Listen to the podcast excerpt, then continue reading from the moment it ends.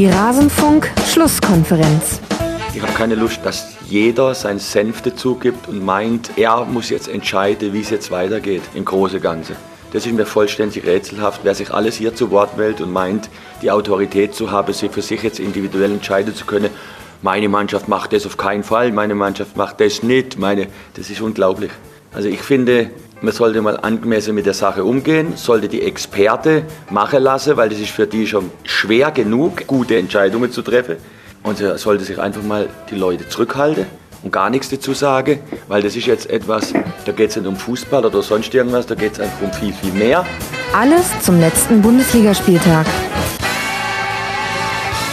sich einfach mal zurückhalte und gar nichts sagen. Das, was Christian Streich vor drei Wochen gesagt hat, ist immer noch aktuell und damit hallo und herzlich willkommen in der Rasenfunk-Schlusskonferenz Nummer 267, die sich auch wieder nicht mit aktuellem Fußball beschäftigt, weil wegen Corona die Liga pausiert. Wir wollen euch jetzt aber nicht die aktuellen Corona-Updates geben. Das sollen andere machen und vielleicht ist es auch besser, vielleicht an der einen oder anderen Stelle mal gar nichts zu sagen, so wie Christian Streich es vorgeschlagen hat. Wir wollen ein bisschen allgemein sprechen über die Liga. Vielleicht gucken wir noch ein bisschen in die Bundesliga-Historie. Ehrlich gesagt wissen wir gar nicht, was jetzt passieren wird. Wir haben schon lange genug gebraucht, überhaupt eine stabile Verbindung aufzustellen. Ich bin sehr froh, nicht alleine sprechen zu müssen über diesen nicht stattgefundenen Spieltag, sondern mit zwei Gästen. Zum einen ergibt seine Premiere im Rasenfunk. Jerome Polenz war früher unter anderem bei Werder Bremen, bei Alemannia Aachen, bei Union Berlin und natürlich den Western Sydney Wanderers unterwegs. Bei Twitter Twitter ist ja der Ed Jerome Polens und dann die Ziffer 6. Servus Giro, schön, dass du mal mit dabei bist. Hi, ich freue mich zum ersten Mal mit dabei zu sein. ja, es wurde allerhöchste Zeit. Wie viele Anläufe hatten wir schon ganz kurz vor Vollendung und dann hat es nicht geklappt? Ich weiß es gar nicht. Ach, ich glaube drei oder vier. also schön, dass das geklappt hat und neben ihm sitzt, sie sind zusammen einquarantänisiert, nenne ich es jetzt mal, Thomas Bräuch, den ihr natürlich kennt, unter anderem aus dem Tribünengespräch Nummer 29. Er war aktiv bei Gladbach, Köln, Nürnberg und dann Brisbane Raw, ist nicht in den sozialen Netzwerken vertreten. Umso mehr freue ich mich, dass er in einem hippen Podcast wie diesem hier ist. Hallo Thomas, schön, dass du mal wieder dabei bist. Ja, freut mich auch und äh, wahrscheinlich hat das auch unmittelbar damit zu tun, dass wir eine Stunde gebraucht haben, um tatsächlich eine Verbindung aufzubauen, weil ich äh, das Gegenteil von einem Digital Native bin. Es hat ja immerhin geklappt und ja, das nächste Mal wechseln wir halt früher das Equipment. Aber wir können vielleicht so viel verraten, dass wir alles getan haben, dass die Audioqualität gut sein wird. Es gab sogar an einem McDonalds äh, vor den Toren Münchens eine konspirative Mikrofonübergabe. Jetzt sind wir doch froh, dass es auch mit diesem Equipment dann geklappt hat. Ihr seid beide ein Duo. Ihr seid als Taktikexperten unter anderem für die Sportschau auch unterwegs gewesen. Ab nächster Saison auch bei Eintracht Frankfurt als U15-Trainer. Darüber wollen wir heute sprechen, unter anderem und über viele andere Dinge. Vorher möchte ich mich aber noch bei ein paar Leuten bedanken, nämlich bei Haradinho, bei Jacek, bei David, bei Ajax, Dauerstramm, Mühlhausen, bei Adrian, Florian, Stefan, Hannes, Ed Samuli 894, dem Malbär-Effekt und ganz herzliche Grüße gehen raus an Marcel aus Dortmund, den wir hiermit lieb grüßen und ihm sagen, halte durch, lieber Marcel. Das waren alles Rasenfunk-Supporterinnen und Supporter. Ihr könnt den Rasenfunk unterstützen auf rasenfunk.de slash unterstützen oder indem ihr auf kiosk.rasenfunk.de Merch von uns einkauft. Äh, die Tassen sind sehr schön, oder? Thomas und Giro?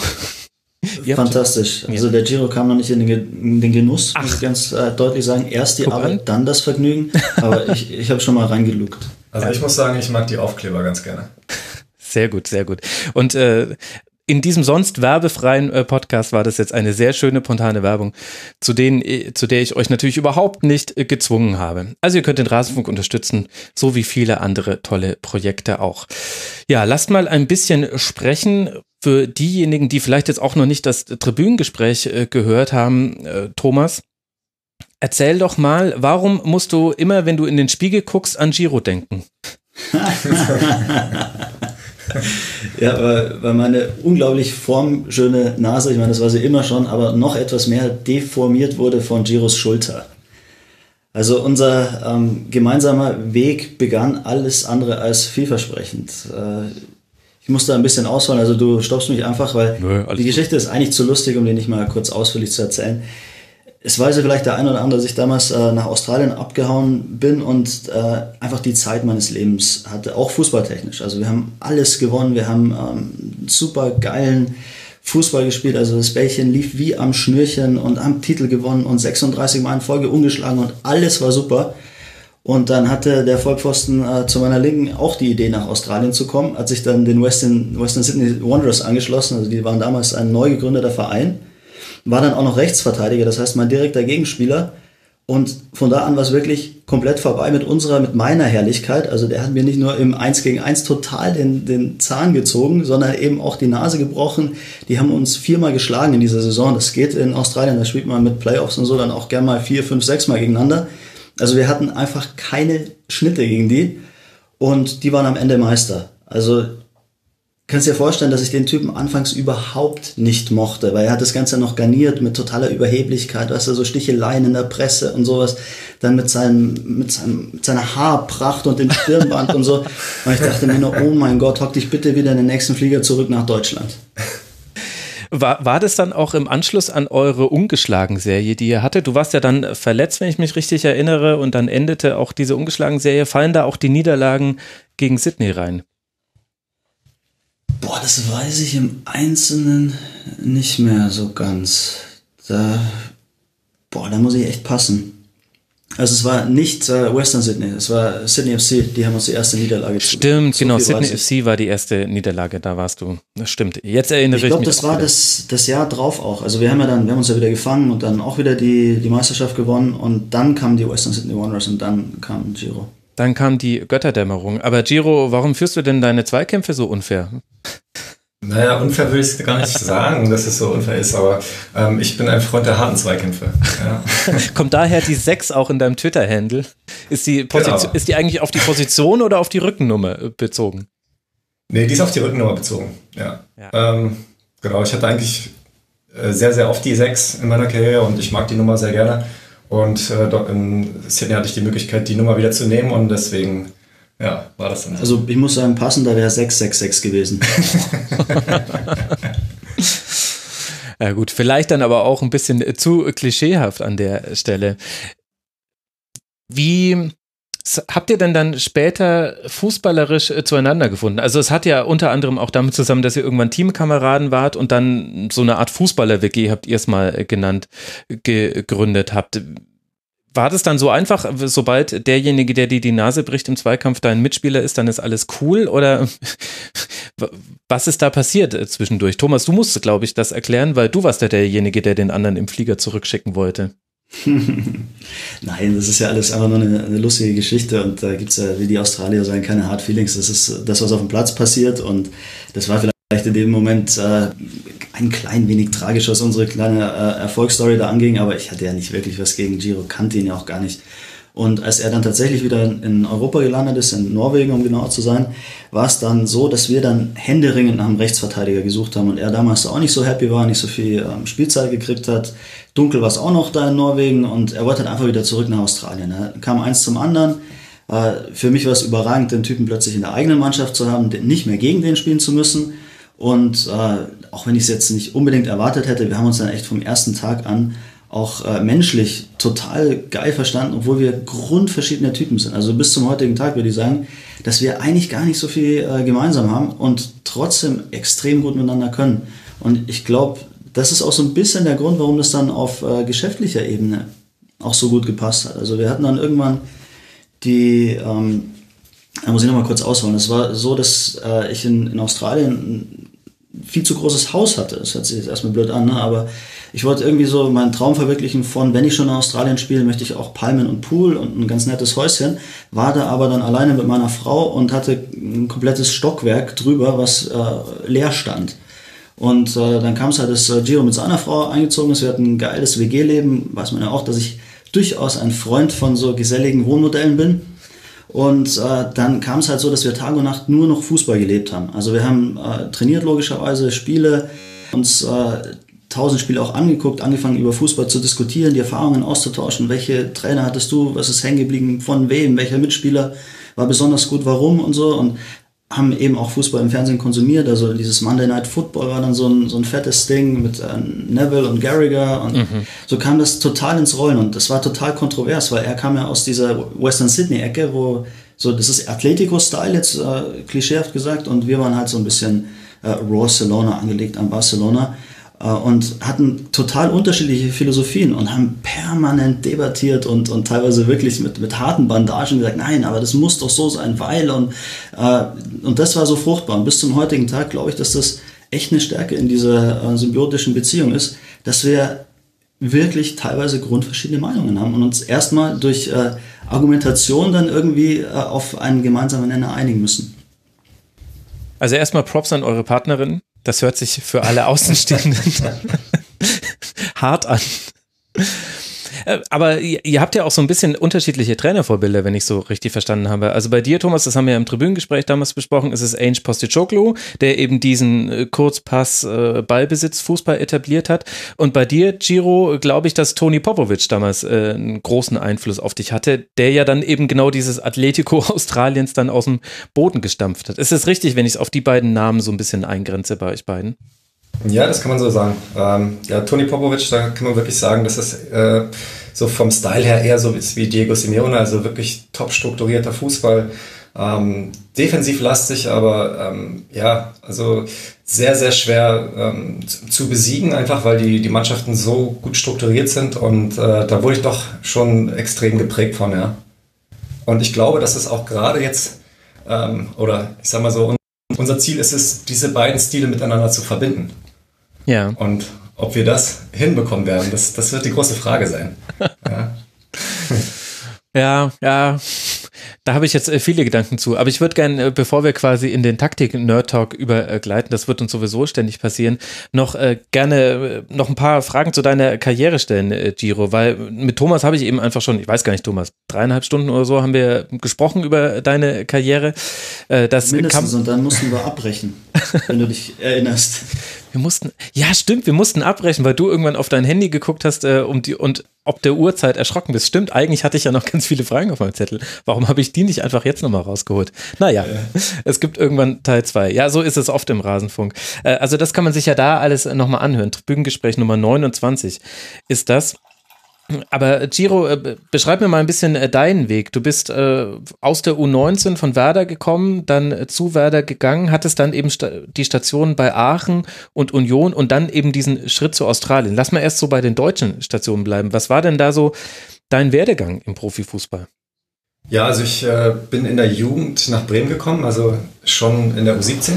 Ähm, also als, als 16-Jähriger bin ich nach Bremen ins Internat gekommen und äh, zuerst in der B-Jugend und dann in der A-Jugend und bin dann äh, ja eigentlich fast gemeinsam mit Aaron Hunt dann auch äh, zu den Profis hochgezogen worden. Ähm, ja, also das war natürlich ein, ein, überragendes Team damals zu der Zeit. Ne? Also das war ähm, Johann Miku, Thorsten Frings, ähm, Miro Klose, also diese, diese ganzen Leute, mhm. die da in der Mannschaft waren und das war so ein absolutes Top-Team zu der Zeit. Und dementsprechend war natürlich auch meine Spielzeit sehr, sehr gering. Ähm, aber ich dürfte da extrem viel lernen von diesen Spielern. Ähm, aber ähm, als junger Spieler muss, brauchst du natürlich Spielzeit und äh, da war mir dann auch klar, dass ich dann irgendwann auch den nächsten Schritt machen musste und äh, ja, also gereicht hat es da nicht, um da dann wirklich äh, mitspielen zu können. Und deswegen kam dann äh, ja nach, nach einer gewissen Zeit der Unruhe der inneren Unruhe dann auch der Weg nach Aachen. Ja. Genau. Aber sag mir mal kurz, wie ist das, wenn man als Verteidiger ja in eine Mannschaft kommt eben mit Johann Miku und Miro Klose? Also stelle ich mir vom Trainingssprung her, vom, vom Unterschied vom Training in den U-Mannschaften hin äh, zum Profi dann doch anspruchsvoll vor. Ja, auf jeden Fall. Also es ist ein Riesensprung.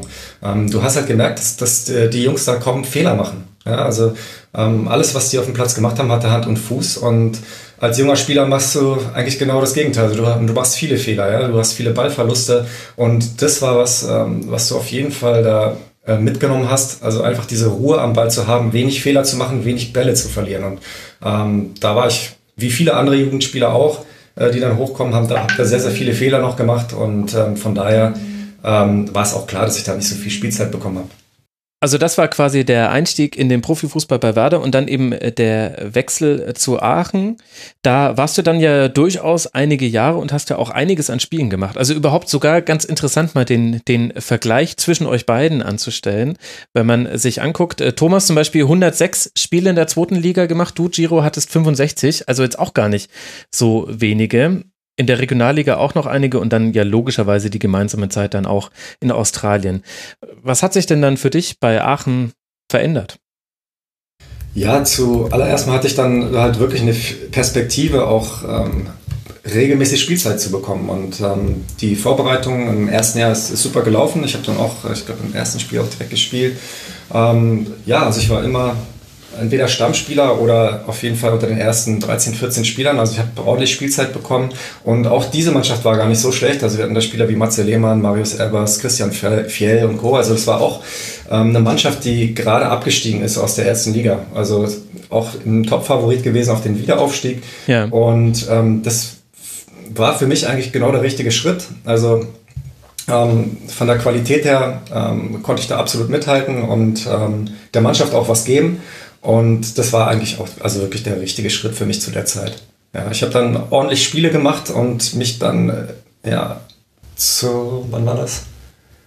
Im dritten Jahr, genau, im dritten Jahr habe ich mir dann äh, das Kreuzband gerissen und einen Meniskusriss gehabt und bin dann einige Monate, Monate ausgefallen.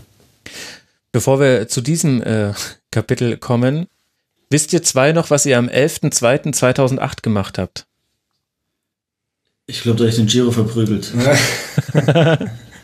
Das ist jetzt die Hoffnung, die da spricht. Aber das klingt so, als hätten wir just an diesem Tag gegeneinander gespielt und bestimmt haben wir gewonnen. Ja, mein Gott. Ich glaube, wir, wahrscheinlich hat Aachen äh, am Tivoli gegen den FC gewonnen.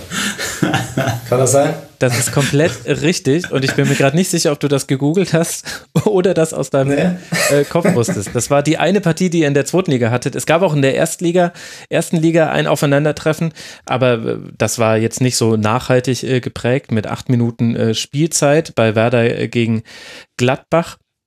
Aber eben genau dieses 3 zu 2 zwischen Aachen und Köln und allein, wenn ich mir die Torschützen angucke, dann, ach, Laurencio Regekampf, Emanuel Krontiris und Christian Fiel haben das 0 zu 1 durch Patrick Helmes ausgeglichen und dann in einen äh, Vorsprung verwandelt und dann konnte Helmes noch in der 89. den Anschlusstreffer erzielen, aber es blieb beim 3 zu 2. Da werden allein bei mir schon viele Erinnerungen wach, da will ich nicht wissen, was bei euch los ist im Kopf. Also ich muss bei sowas immer voranschicken, dass ich ganz, ganz vorsichtig bin, weil ich bin bekannt dafür, ein extrem löchriges Gedächtnis zu haben. Gerade was so diese ähm, Jahre in meinen 20ern angeht. Äh, ich glaube, vieles möchte ich da auch verdrängen, aber ich meine, dass diese Niederlage ähm, eigentlich eine heilsame war, weil wir da eine brutale Serie dann gestartet haben, an deren Ende der, der Bundesliga-Aufstieg stand. Also das müsste man jetzt nochmal recherchieren, aber ich glaube, wir haben dann erst wieder verloren gegen äh, Kaiserslautern am letzten Spieltag, als der Aufstieg schon feststand. Ich, glaub, also vielleicht, ich glaube tatsächlich, dass wir darüber schon mal gesprochen haben im äh, Tribünengespräch. Aber ich werde das natürlich jetzt äh, nachrecherchieren. Es war die letzte Niederlage danach nur noch zweimal verloren und du hast völlig recht, so wie du es gesagt hast. Also musst du dankbar sein, dass Giro sich da, also anscheinend hat er dich da nämlich ganz gut aus dem Spiel genommen. Ich sehe hier nur zur 64. Minute, äh, Thomas Bräuch muss vom Platz gehen, für ihn kommt Matthias Scherz und als Grund steht hier taktischer Wechsel mit angegeben. und Chihi kam auch noch vor Roda Anta, also da wurde auch noch das System umgestellt, auch wenn ich jetzt nicht mehr genau sagen kann, wie. Aber naja, da scheint einer von euch beiden ohne Nasenbruch das ganz gut hingekriegt zu haben. Ja, ich kann mich daran erinnern, dass es ein echt überragendes Spiel war, also was, was die Emotionen angeht. Also der Tivoli hat da echt gebebt und ähm, was mir noch in Erinnerung geblieben ist, dass der Christian Fiel bei seinem Tor sich das Trikot vom Leib gerissen hat und über einen halben Platz gerannt ist. Also das, das werde ich nicht vergessen. Und gab es dafür damals schon Gelb oder war das noch vor dieser Zeit? Was gar nicht, wann das eingeführt wurde. Das weiß ich nicht mehr. Das war dem Fiello aber auch egal. das glaube ich. Ach, mit dem könnte man auch interessante Tribünengespräche machen. Es wird uns, glaube ich, nicht langweilig werden, liebe Hörerinnen und Hörer, auch trotz Corona in der Zeit im Rasenfunk. Aber du hast jetzt schon angedeutet, Giro, äh, Kreuzband und Meniskusriss und ein bisschen, ja, ähm, wie bei so vielen Profifußballern, äh, die Karriere bleibt ja nicht bei einem Verein stehen, sondern es äh, geht dann eben weiter. Wie bist du denn dann bei Union gelandet? Ja, genau. Also ähm, zu Union kam der Kontakt eigentlich Ende der, ja, Ende der, der Vertragslaufzeit von Aachen zustande. Ich habe mich da wieder zurückgekämpft aus dem, vom Kreuzbandriss und vom Meniskusriss und habe dann noch ein paar Spiele zu Ende der Saison gemacht. Und dann hat sich Christian Beek, der damalige Manager bei mir oder bei meinem Berater, gemeldet und ähm, sie hat Interesse und dann bin ich nach Berlin gefahren, ähm, bin zur alten Försterei gefahren, habe mir die Trainingsbedingungen dort angeschaut, ähm, ja, mit verschiedenen Leuten dort gesprochen und ähm, da ich ja gebürtiger Berliner bin, ist der Schluss ja auch nahe, dass äh, ja, dass es natürlich auch äh, interessant für mich ist, dort wieder hin zurückzugehen. Und ähm, meine Familie lebt immer noch da bis zum heutigen Tag und ähm, für mich ähm, war das eigentlich ein guter Schritt, ja, weiterhin in der zweiten Liga zu bleiben. Und ja, also ich habe das als den richtigen Schritt angesehen, zumal in Aachen ja auch ähm, nicht alles so perfekt lief, ähm, was auch äh, ja, die Struktur des Vereins an, anging. Und ähm, ich habe einfach gemerkt, okay, das, das, ist, das ist ein guter nächster Schritt für mich. Wie war denn, das ist jetzt eine, da, ich begebe dich jetzt direkt auf heiße Kohlen. Wie war der Unterschied zwischen Heimpublikum Alemannia Aachen zu, zum ersten FC Union Berlin?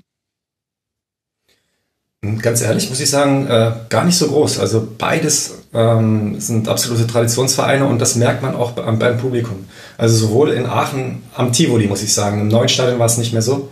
Ähm, aber am Tivoli und äh, an der alten Försterei, da sind, ist die Stimmung ähnlich. Und ähm, da kann man den Verein wirklich nur zu beglückwünschen, was sie, was sie da für Fans haben. Also das hat immer Spaß gemacht. Jedes Heimspiel war ein Genuss, da zu spielen und ähm, da würde ich jetzt irgendwie keinen großen Unterschied machen, muss ich sagen. Ah, Gottverdammt, der Profi, da kommt er perfekt aus dieser gemeinen Frage heraus, ohne einem von beiden Fanlagern zu nahe zu treten. Äh, findest du denn, man sollte diese Stimmung an der alten Försterei, wenn wir jetzt zum Beispiel auf die aktuelle Saison und die gute Phase von Union Berlin gucken, mit wie viel Prozent würdest du sagen, muss man die einpreisen, auch wenn man jetzt eigentlich versucht, taktisch auf Spiele zu gucken? Ich glaube, ähm, dass Fans einen sehr, sehr großen Anteil haben bei den Spielern. Äh, das merkt man jetzt auch, äh, wenn, man, wenn man vor leeren Rängen spielen muss. Ähm, du kannst, ähm, ich glaube, das hat äh, der Julian Nagelsmann auch mal auf dem Kongress mal gesagt, du kannst damit, mit den Fans kannst du Momentum kreieren. Und ich sehe das genauso.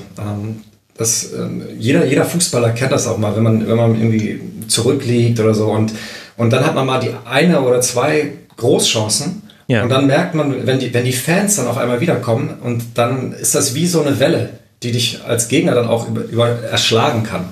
Und das sind so Momentumwechsel in einem Spiel, die extrem wichtig sein können. Und ähm, da merkt man halt auch, was, was der Fan ausmacht. Ja, bei jedem einzelnen Spieler, aber auch für das Momentum des Spiels.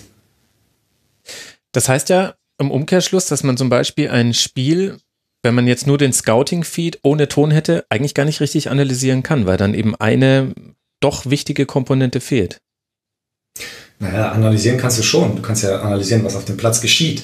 Nur du kannst Emotionen kannst du nicht messen oder analysieren. Hm. Ja? Also du kannst halt nur sehen, was im Endeffekt passiert, äh, was mit den Spielern passiert, was sie für Entscheidungen treffen. Ähm, du kannst aber nicht sehen, was, was in, den, in den Jungs abgeht. Und das kann man am besten dann im Stadion weil man dann die Energie spürt, die von den Fans auf die Spieler äh, ja, irgendwie abfärbt. Und ähm, das ist ein nicht zu unterschätzender Faktor. Also nicht umsonst ist es so, dass äh, es statistisch so ist, dass äh, Heimmannschaften also öfter gewinnen als äh, Mannschaften, die auswärts spielen. Mhm. Ja, wobei ja der, dieser statistische Vorteil sich aktuell so ein bisschen abflacht. Wo man genau, also früher, früher war es deutlich größer, jetzt flacht es ab, aber es ist immer noch in favor ähm, ja, auf die Heimmannschaft. Aber woran meint ihr beide, liegt es, dass sich das jetzt äh, verändert? Liegt es daran, dass die Mannschaften besser verteidigen und kontern können und dass das deshalb vielleicht gar nicht mehr so der Vorteil ist, im eigenen Stadion den Ball haben zu müssen für viele Vereine? Ähm, ja, also ich, ich, glaube, das ist auf jeden Fall ein Grund. Es ist äh, zunächst mal einfacher, sicher zu stehen und äh, mit weniger Risiko nach vorne zu spielen. Und äh, gerade wenn man sich die Entwicklung bei der Athletik der Spieler anschaut, das ist ja enorm, was da in den vordersten Rängen passiert. Also das sind ja Pfeile, das ist ja Wahnsinn. Und äh, dass es dann im Grunde ausreicht, also krassestes Beispiel bei RL Leicester im Endeffekt, äh, hinten Beton anzurühren und dann vorne einfach pfeilschnell zu kontern. das glaube ich, ist, ist schon auch ein sehr, sehr gängiges Modell. Aber ich finde nach wie vor diese ganze äh, Geschichte sehr, sehr komplex. Also das, was ihr gerade thematisiert hattet. Witzigerweise haben ja selbst Mannschaften diesen Heimvorteil, die kleine Heimkulissen haben. Also so eine Mannschaft wie Monaco oder so äh, ja. spielt ja zu Hause ähnlich äh, erfolgreich oder also hat genau den gleichen Heimvorteil wie jetzt sagen wir mal Borussia Dortmund. Und das ist dann wieder was, was mich total fasziniert. Ist es dann die, die reine Masse, die, die pure Emotion oder ist es einfach nur dieses, ah, wir kennen die Ausmaße des Rasens und mhm. äh, wir müssen nicht reisen und wir sind einfach in unserer vertrauten Umgebung. Andererseits, jeder, der selber mal gespielt hat, und das ist das, was Shiro, glaube ich, auch meinte mit den, den Fans und dem Momentum, äh, fahr mal nach Dortmund und ähm, dann wirst du irgendwie angespielt und die, die haben gerade eben äh, so einen Stromschlag bekommen und das ganze Ding ist einfach total on fire. Und dann ist der Ball noch nicht mal bei dir und äh, die, die peitschen ihre eigene Mannschaft schon an und bauen so einen Druck auf, so nach dem Motto, boah, jetzt mach bloß keinen Fehler. Das kann ja auch keiner leugnen. Also es ist total schwer, auf, auf die Frage wirklich äh, eine Antwort zu finden. Weil sie eben nicht messbar ist. Ja? Ähm, ich glaube, das Geheimnis ähm, oder, oder der Grund, warum es jetzt, ähm, also weil, warum die Statistik jetzt so eher mehr, also warum es nicht mehr so stark ist, ja, mhm. mit dem Heimvorteil, ist, glaube ich, dass die Spieler mit der, äh, mittlerweile stressresistenter geworden sind. Ja? Ähm, ich glaube, das ist auch ein Faktor, den man ja, beachten sollte. Die Spieler haben, lernen mehr mit diesem Druck umzugehen, mit diesem Stress umzugehen. Und hm. das ist ein Faktor, der, der wirklich ähm, deutlich zu sehen ist. Also, dass selbst junge Spieler, 18-, 19-Jährige, die mittlerweile extrem stressresistent sind und die das nicht mehr interessiert, ob da 80.000 äh, Fans äh, ja, grölen hm. oder nicht. Ja, konnte man in Paderborn ganz gut sehen dass die auch nachdem sie das 0 zu 1 kassiert hatten mit dem hohen Anlaufen, trotzdem weiter ihr Ding durchgezogen haben und in wenigen Spielen ins Wackeln geraten sind. Die gab es schon auch in der Saison, aber meistens haben die ihren Stiefel durchgezogen und wenn man sich dann die einzelnen Spielerbiografien anguckt, dann haben ja die allermeisten davon im Grunde null Vorerfahrung auf diesem Level. Das heißt, da muss sehr viel Selbstüberzeugung und dann eben auch Abgebrühter da sein, um das überhaupt so durchziehen zu können. Ja, die Frage ist ja auch, also wir argumentieren jetzt in eine positive Richtung, aber es könnte ja unter Umständen auch schwer sein. Ja, da wollte ich jetzt auch zukommen. Genau, also müsste man also, nicht zum Beispiel, wenn wenn es bei Werder irgendwann so schlecht läuft, wie es dann schlecht gelaufen ist, wo sogar in Bremen angefangen wurde zu pfeifen, müsste man dann nicht eigentlich den Heimvorteil für Werder wieder wegnehmen, was eigentlich fast eine Belastung ist, vor eigenem Publikum zu spielen und zu spüren eben, was da einfach fehlt und der Druck, den du genannt hast, eben da nochmal viel, viel mehr auf der Heimmannschaft liegt. Also es gibt sicher diese Situation und ich glaube, dass da Fans äh, eben in beide Richtungen ausschlagen. Also es kann der Wahnsinn sein, zu Hause zu spielen und es kann auch wortwörtlich die Hölle sein. Also äh, ich weiß nicht, war das letztes Jahr auf Schalke, wo Stambuli die Kapitänsbinde ja. abgeben musste? Genau. Ähm, also stell dir mal vor, wenn du da das nächste Mal dann zu Hause wieder auflaufen musst, was da in, in einem Spieler vorgeht, der macht wahrscheinlich einfach drei Kreuze, wenn das nächste Spiel ein Auswärtsspiel ist. Also ich glaube, dass äh, dass Fans da wirklich in, in beide Richtungen brutal Druck aufbauen können. Und witzigerweise ähm, hatte ich so in, in meiner eigenen Karriere oft so die Erfahrung, dass es auch so wellenartig war. Also äh, du spielst nicht gut und dann kommt so eine Anti-Stimmung auf. Zuerst schleichend und dann verlierst du zwei, drei Spiele und dann rutscht er hinten rein und die Fans sind mega ungeduldig zu Hause. Bis dann irgendwann alle merken, hey, Moment mal, äh, wenn wir uns jetzt gegenseitig runterziehen und fertig machen, dann steigen wir hier ab. Ja. Und dann passiert wieder das, dann sind die, die Fans das größte Asset, was du haben kannst dann stellen sie sich wie ein Mann hinter die Mannschaft. Und also wir hatten in Gladbach auch so eine Phase, wo wir gegen den Abstieg gespielt haben und mit schwerem Restprogramm. Und auf einmal sind die da wie eine Eins. Und dann hast du wieder genau dieses Momentum. Ja, dann good luck, dann kommen wir hierher. Und selbst gegen einen Abstiegskandidaten musste dann erstmal gewinnen, weil da so viel Power im Stadion ist. Also, wie genau das zu quantifizieren ist, äh, total schwierig. Aber dass die Fans einen riesen Einfluss haben, ich glaube, darüber sind wir uns alle einig. Aber es ist halt dann bestimmt auch schwierig als Spieler ein stabiles emotionales Verhältnis zu den eigenen Fans aufzubauen. Wenn du jetzt nicht irgendwo zehn Jahre spielst und da dann der Fanliebling bist und dann, keine Ahnung, Thorsten Matuschka-Style, wenn wir jetzt eh schon bei Union sind, ähm, der hat natürlich äh, ein, ein stabiles Verhältnis zu den Fans, aber das äh, ist auch beidseitig so. Also die pfeifen auch nicht bei dem ersten Fehlpass, der ihm passiert, da heißt er, ah ja, ist halt unser, unser Thorsten, ne? Aber ähm, da stelle ich mir dann auch schwierig vor, wenn du diese Wellenbewegung hast und äh, du bist ja einerseits Projektionsfläche für die Fans, gleichzeitig bist du aber auch ihr verlängerter Fuß. Also die Fans sind länger da als die Spieler, das wissen im Grunde auch beide Parteien. Ich stelle mir das total schwierig vor, zu den Fans ein, ein Verhältnis aufzubauen, wenn man eben darum weiß, wie wankelmütig das ist und wie schnell das kippen kann in beide Richtungen. Definitiv. Ich glaube, dass es wichtig ist für Spieler, gerade für junge Spieler, dass sie lernen, diese Energie zu kanalisieren. Also mhm. wenn es gegen dich läuft, dann versuch es zu kanalisieren, dass es dich nicht tangiert. Und umgekehrt, nimm die Welle mit, wenn es positiv für dich läuft. Das ist jetzt so einfach gesagt. Ähm, das braucht extrem viel Zeit, um das zu lernen und mitzunehmen. Und ähm, aber ich glaube, das, das ist der Weg, um da dann auch stabil zu sein, egal in welche Richtung es dann läuft.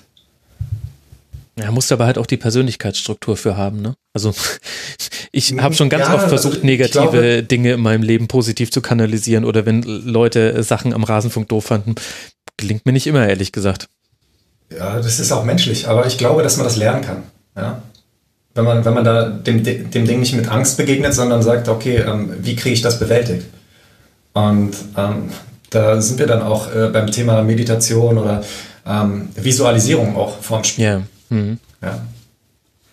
ja, ich glaube, da gibt es viele Komponenten. Also das eine ist, wenn man das dreimal überlebt hat, äh, hilft Also wenn du zum ersten Mal in so einen Negativstrudel reinkommst und diese Aggression auch spürst, da ist die Gefahr ja total groß, dass du denkst, es ist das Ende der Welt und du nimmst es auch total persönlich. Ich glaube, äh, jeder, der ein bisschen länger dabei ist, der ähm, kriegt auch irgendwie Krisen relativ leicht abgeschüttelt. Also egal, ob es ein Formtief ist oder vielleicht mal eine Phase, wo die Fans einen nicht mögen oder so.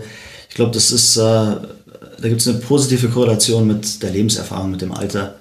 Und die andere Geschichte ist halt doch, also wir sind ja alle sehr fragile, äh, fragile Gebilde als Menschen. du hast es beschrieben, wie du auf Kritik reagierst, das ist bei uns nichts anderes. Man gibt sich alle Mühe und äh, es finden am Ende doch immer wieder Leute scheiße. Und äh, klar tut das auch weh, aber im Grunde geht es doch nur darum, Dinge nicht so wahnsinnig persönlich zu nehmen. Einfach so, hört sich jetzt auch leichter gesagt als getan an, aber so, man zieht ja einen bestimmten Selbstwert aus der Arbeit, die man macht, wenn man sie einfach nach bestem Wissen und Gewissen macht und man irgendwie Leute äh, um einen rum hat, die irgendwie einem auch spiegeln, hey, das ist okay, was du machst. Und äh, dann nicht zu viel auf Schreihälse zu geben, gerade wenn Emotionen im Spiel ist, das liegt ja so ein bisschen auf der Hand, das ist ja nur logisch. Also, weißt du, wenn ich im Kleinen mit, mit meiner Frau streite, die Sachen, die wir so im Affekt sagen, das darf doch auch keiner ernst nehmen. Das muss man wissen und schnell wieder vergessen. Und im Großen ist das ein Fußballstadion, wo es um vermeintlich viel geht, Abstiege, sonst was, äh, Derby-Siege oder Niederlagen und dann rasten Leute aus und es werden Sachen da durch den Raum geworfen, die natürlich erstmal manchen Fällen nicht gehen oder brutal wehtun, aber auf der anderen Seite, es ist halt auch nicht immer so persönlich, wie man es manchmal nimmt. Ja. Ja, es hängt natürlich hart von der Situation ab. Ich meine, es gibt aber halt schon im Fußball häufiger die Situation, dass äh, dir als Profifußballer von den Fans das abgesprochen wird, was dich aktuell definiert, nämlich dass du jemand bist, der Fußball spielen kann, jetzt auch nicht so schlecht und der auch versucht, für seine Mannschaft das Beste rauszu, äh, rauszuhauen, hätte ich jetzt fast gesagt, um alles raushauen. Hashtag alles raushauen.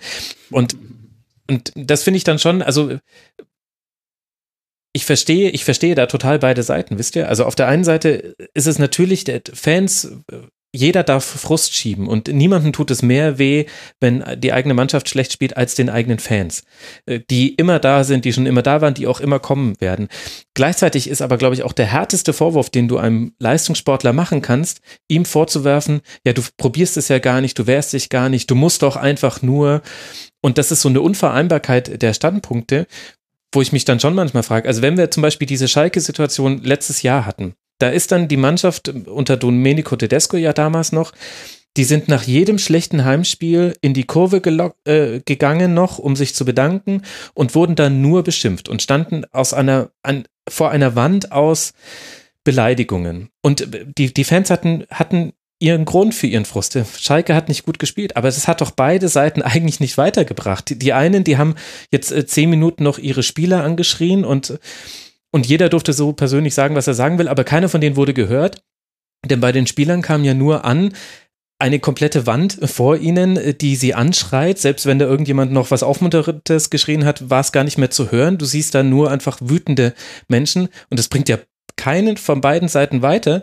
Und trotzdem war es so ritualisiert und so wichtig, in die Kurve zu gehen, dass das die Mannschaft immer noch auch zu diesem Zeitpunkt machen musste, wo ja nichts mehr Positives draus zu ziehen war. Und das ist ja dann schon auch irgendwann kontraproduktiv eigentlich, wenn man es jetzt mal nur vom Sportlichen her betrachtet.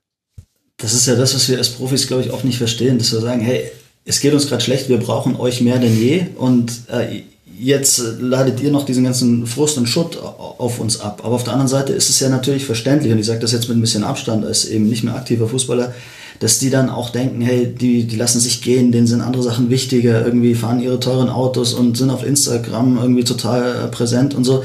Ähm, da ist es, glaube ich, wichtig, die andere Seite ähm, maximal zu verstehen. Also da sind wir wieder beim Thema Empathie, weil als Spieler weißt du ja, also ich kann das von mir sagen, äh, ich habe oft, wenn es am schlechtesten lief, eigentlich äh, am härtesten gearbeitet. Also du weißt ja dann, oh mein Gott, wir dürfen heute nicht verlieren oder jetzt steht schon wieder 0-1 und ich muss beißen und kämpfen und am Ende sieht das dann aber noch viel verkrampfter aus und äh, eigentlich machst du damit alles noch viel, viel schlimmer, weil ja jegliche Inspiration und Leichtigkeit vorbei ist und du läufst wahrscheinlich zu viel, zu viel und bist in den äh, falschen Moment dann auch noch äh, dadurch ausgelaugt und sonst was. Aber es ist nicht, dass du es nicht probierst, sondern mhm. das glatte Gegenteil ist der Fall. Also du willst es umso mehr. Und ich glaube, das ist auch wichtig, dass, dass wir das manchmal auch äh, kommunizieren, dass Fans das auch verstehen. Also selbst wenn es nicht so aussieht, als würden Spieler gerade alles geben, vielleicht ist es gerade dann der Fall. Es sieht nur so unglücklich aus, weil sie so sehr verkrampfen. Also jetzt ein bisschen ähm, größeres Fass aufgemacht und vielleicht hinkt der Vergleich auch so ein bisschen, aber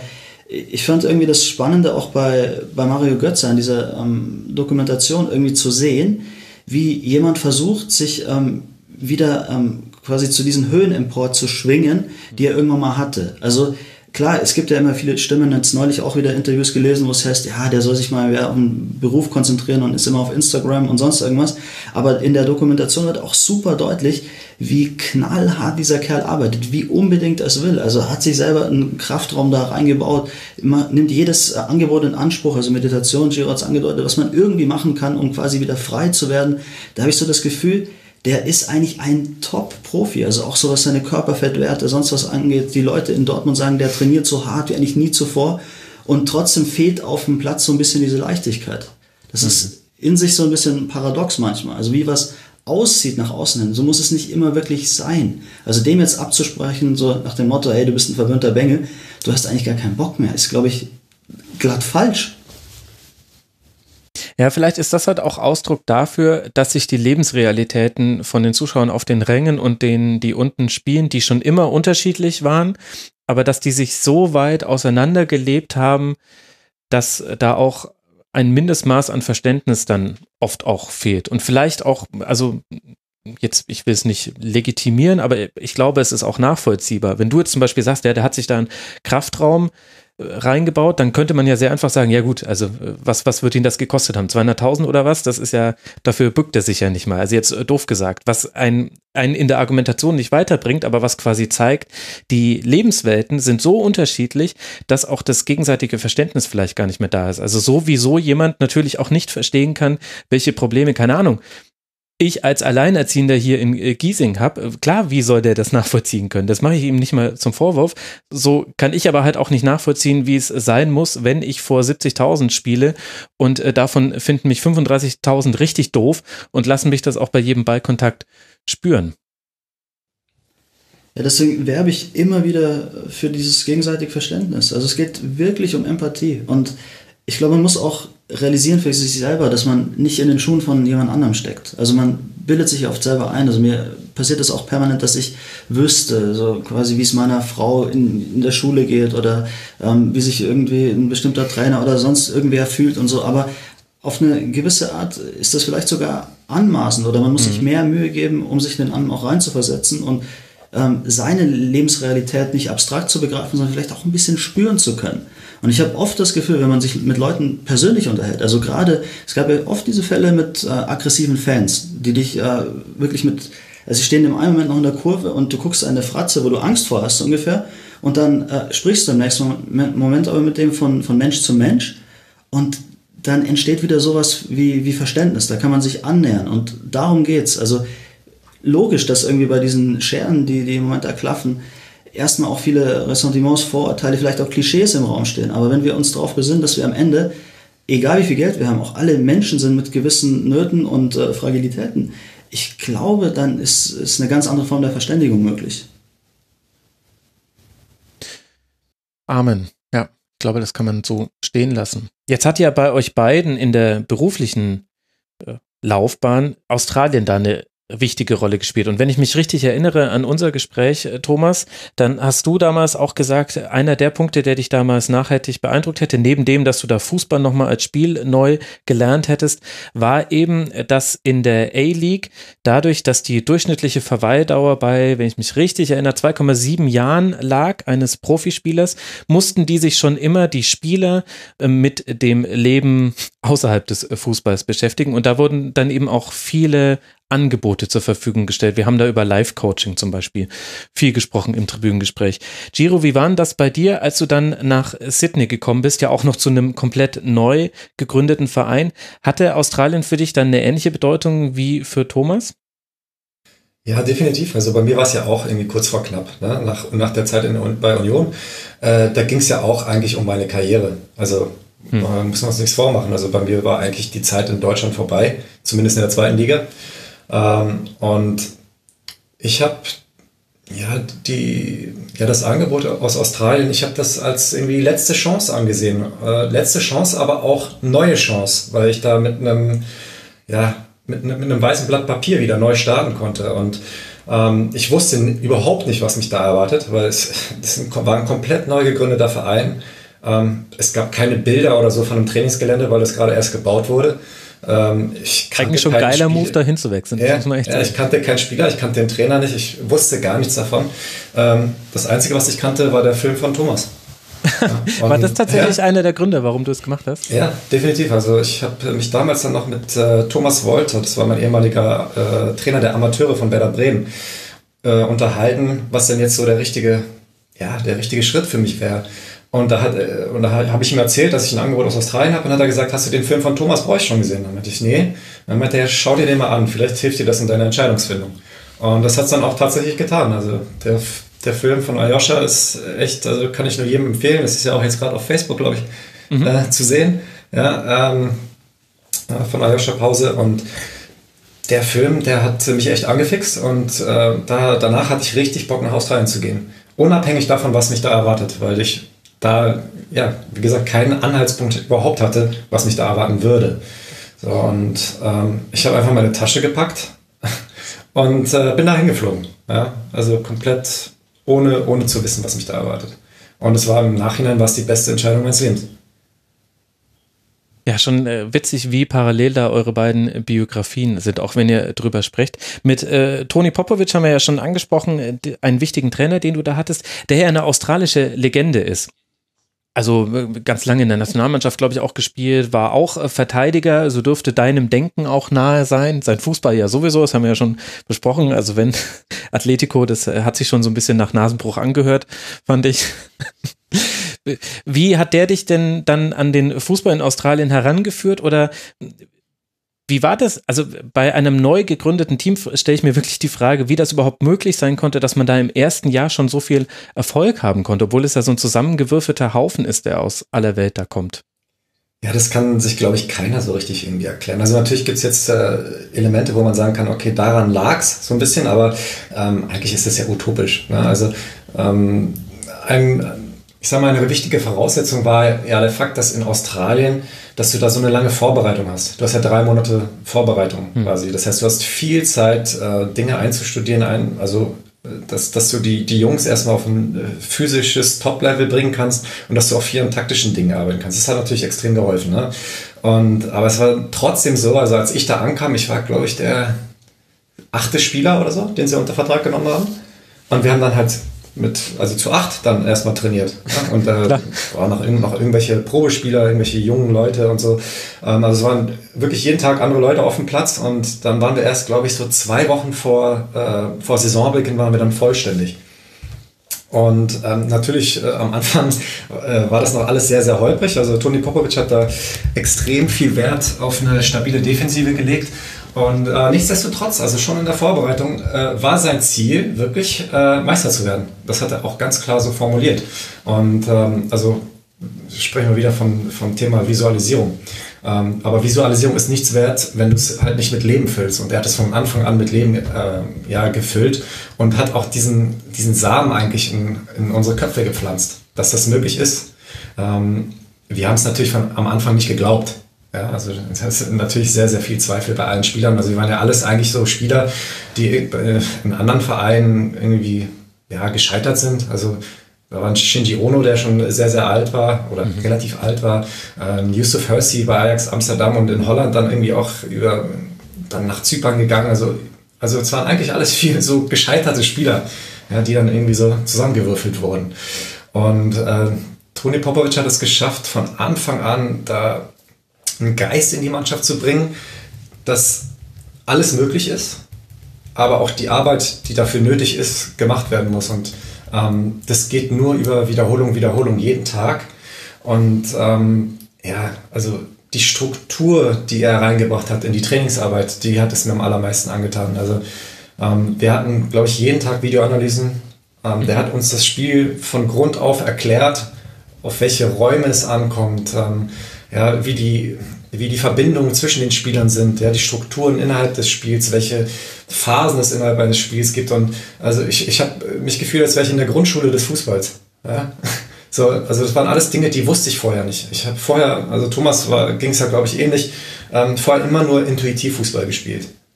Und in Australien unter Toni Popovic hat es, äh, war es zum ersten Mal so, dass ich angefangen habe, also das Spiel strukturell so ein bisschen zu verstehen. Ja, und je mehr du gelernt hast, desto, desto einfacher wurde es auch, weil du Dinge auf einmal ähm, erkannt hast auf dem Feld. Du hast Räume gesehen, du hast äh, Verbindungen zwischen Spielern gesehen, du hast gesehen, welche, welche Räume des Gegners kannst du attackieren, was, was bietet der dir an, hm. äh, wo kann man dem wehtun und das, da hat die Videoanalyse, Videoanalyse natürlich unglaublich geholfen. Also es ging da so weit, dass er, dass der Toni Popovic halt jedes Training auch aufgenommen hat und wir vor den Trainingseinheiten eine kleine Videoanalyse gemacht haben vom Training vorher.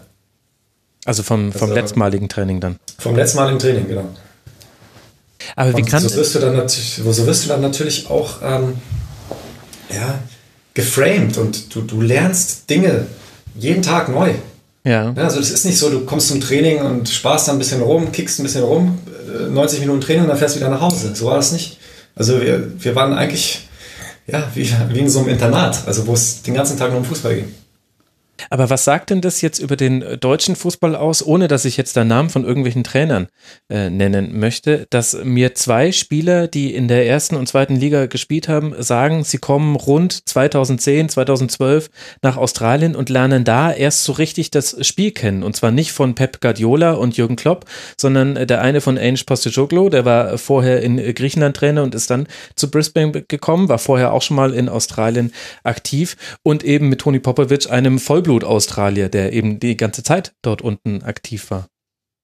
Also ich glaube, dass das wahrscheinlich mehr über uns aussagt als über die Bundesliga. Vielleicht mussten wir erst an so einem Punkt ankommen, wo wir ähm, ja quasi ja, bankrott waren, sportlich. Ne? Also Giro hat das ja auch äh, so bezeichnet, so letzte Ausfahrt Australien. Ähm, und dann glaube ich, äh, dass wir auch wahnsinniges Glück hatten. Es ist ja nicht jeder Trainer in Australien so. Also ob jetzt Tony Popovic oder Ange Postecoglou, das sind ja auch da absolute Lichtgestalten. Also gerade im Fall von Postecoglou muss man wirklich von Lichtgestalt sprechen. Also der hat es ja nicht nur geschafft, mit uns erfolgreich zu spielen. Ich habe das ja damals auch erwähnt, dass er dann mit, den, mit der Nationalmannschaft zum ersten Mal die Asienmeisterschaft gewonnen hat. Die haben sich bei der Weltmeisterschaft mega geil geschlagen. Ähm, ist jetzt in Japan gerade wieder Meister geworden, als erster Australier überhaupt. Also das ist ein Typ, der, egal wo er hinkommt, einfach äh, diese, diesen Erfolg hat. Und auch bei Popovic, also selbst äh, ich habe mich ja nach meiner aktiven Zeit dann mit Popovic äh, nochmal hingehockt. Ich war bei denen im Trainingslager mit dabei, einfach mal um zu sehen, wie der tickt. Und das ist ja auch von der ganzen Persönlichkeit eine, eine Ausnahmegestalt. Also der hat erzählt, dass er damals in England bei Crystal Palace, wenn Sommerpause war, äh, ist er nach äh, Mailand rüber geflogen, weil er da einen Kumpel hatte und hat sich das Training von Carlo Ancelotti angeschaut und hat sich mit dem hingehockt und sich dem alles erklären lassen. Also äh, da ist so viel ähm, Know-how, da ist so viel von, von der ganzen Persönlichkeitsstruktur, was absolut außergewöhnlich ist. Also auch diese Geschichte, die Giro erzählt hat, mit den Zielen, dass du als neu gegründeter Verein irgendwie Meister werden willst. Es gab in der Geschichte der A-League immer wieder Vereine, die neu dazukamen. Die meisten haben erzählt, ja, wir wollen mal schauen, vielleicht schaffen wir im ersten Jahr die Finals, also quasi diese Playoff-Qualifikation. Und das ist ja normal so der Mindset. Und dann kommt auf einmal einer und sagt, ähm, wir werden direkt Meister. Völlig Banane, aber irgendwie das mal in den Raum zu stellen, irgendwie mal drüber zu reden, sich zu erlauben, darüber nachzudenken. Und da muss man ja sagen, in der Liga mit Salary Cap, wo alle ungefähr gleiche Voraussetzungen haben, ist es ja nochmal realistischer. Aber nichtsdestotrotz, ich glaube, es ist nicht nur das fußballerische Know-how, was diese Jungs hatten, sondern die haben den Menschen insgesamt sehr, sehr gut verstanden, wie man arbeiten muss, was für, für eine Haltung man zum Leben entwickeln muss. Gerade so Stichworte wie Resilienz und solche Sachen, was sie nicht immer Ausreden haben, irgendwie so diesen täglichen Perfektionismus auch zu leben und nicht irgendwie so wie Worthülsen nur vor sich herzutragen. Ich glaube, da waren die beiden absolute Ausnahmegestalten in unser beider Leben. Genau, das war auch so ein Ding. Also ähm, zu sagen, dass man Meister werden will, ist das eine. Aber es mit Leben zu füllen und einen Plan dahinter zu haben, also ähm, wie man das dann auch erreicht, das hat er auch von Anfang an äh, in der Saison uns also über mehrere Meetings dann beigebracht, wie wir das erreichen wollen. Mhm. Ja, also er hat wirklich die, das Endziel war die Meisterschaft und dann ist er vom, vom Endziel rückwärts gegangen und Schritt für Schritt hat er uns erklärt, wie wir da hinkommen wollen. Und genauso haben wir das abgearbeitet und genauso ist es dann am Ende gekommen. Und das fand ich einfach unglaublich. Also, dass, dass sowas A möglich ist und B, ähm, dass man das auch wirklich so strukturiert planen kann. Mhm. Ähm, Natürlich mit hier und da kleinen Abweichungen nach links und rechts, weil das Leben ist nicht hundertprozentig planbar, aber ähm, dass man wirklich sich wie so eine, so eine Roadmap eigentlich schafft und dass man das, so, das Ziel so klar verfolgt und so weit vorausschaut, dass man in der Lage ist, halt solche ähm, ja, Erfolge dann auch zu erreichen. Und das heißt nicht immer, dass du heißt nicht, dass du es immer erreichen wirst, aber du wirst wirklich, glaube ich, in die Nähe dessen kommen, was du dir vornimmst. Wenn du dein Ziel so klar verfolgst und dann mhm. auch das wirklich deine Ziele mit Leben erfüllst. Ja, die Arbeit, die tägliche Arbeit. Das ist ja auch tatsächlich eine Diskussion, wo man jetzt sogar auf die aktuelle äh, Bundesliga Bezug nehmen kann.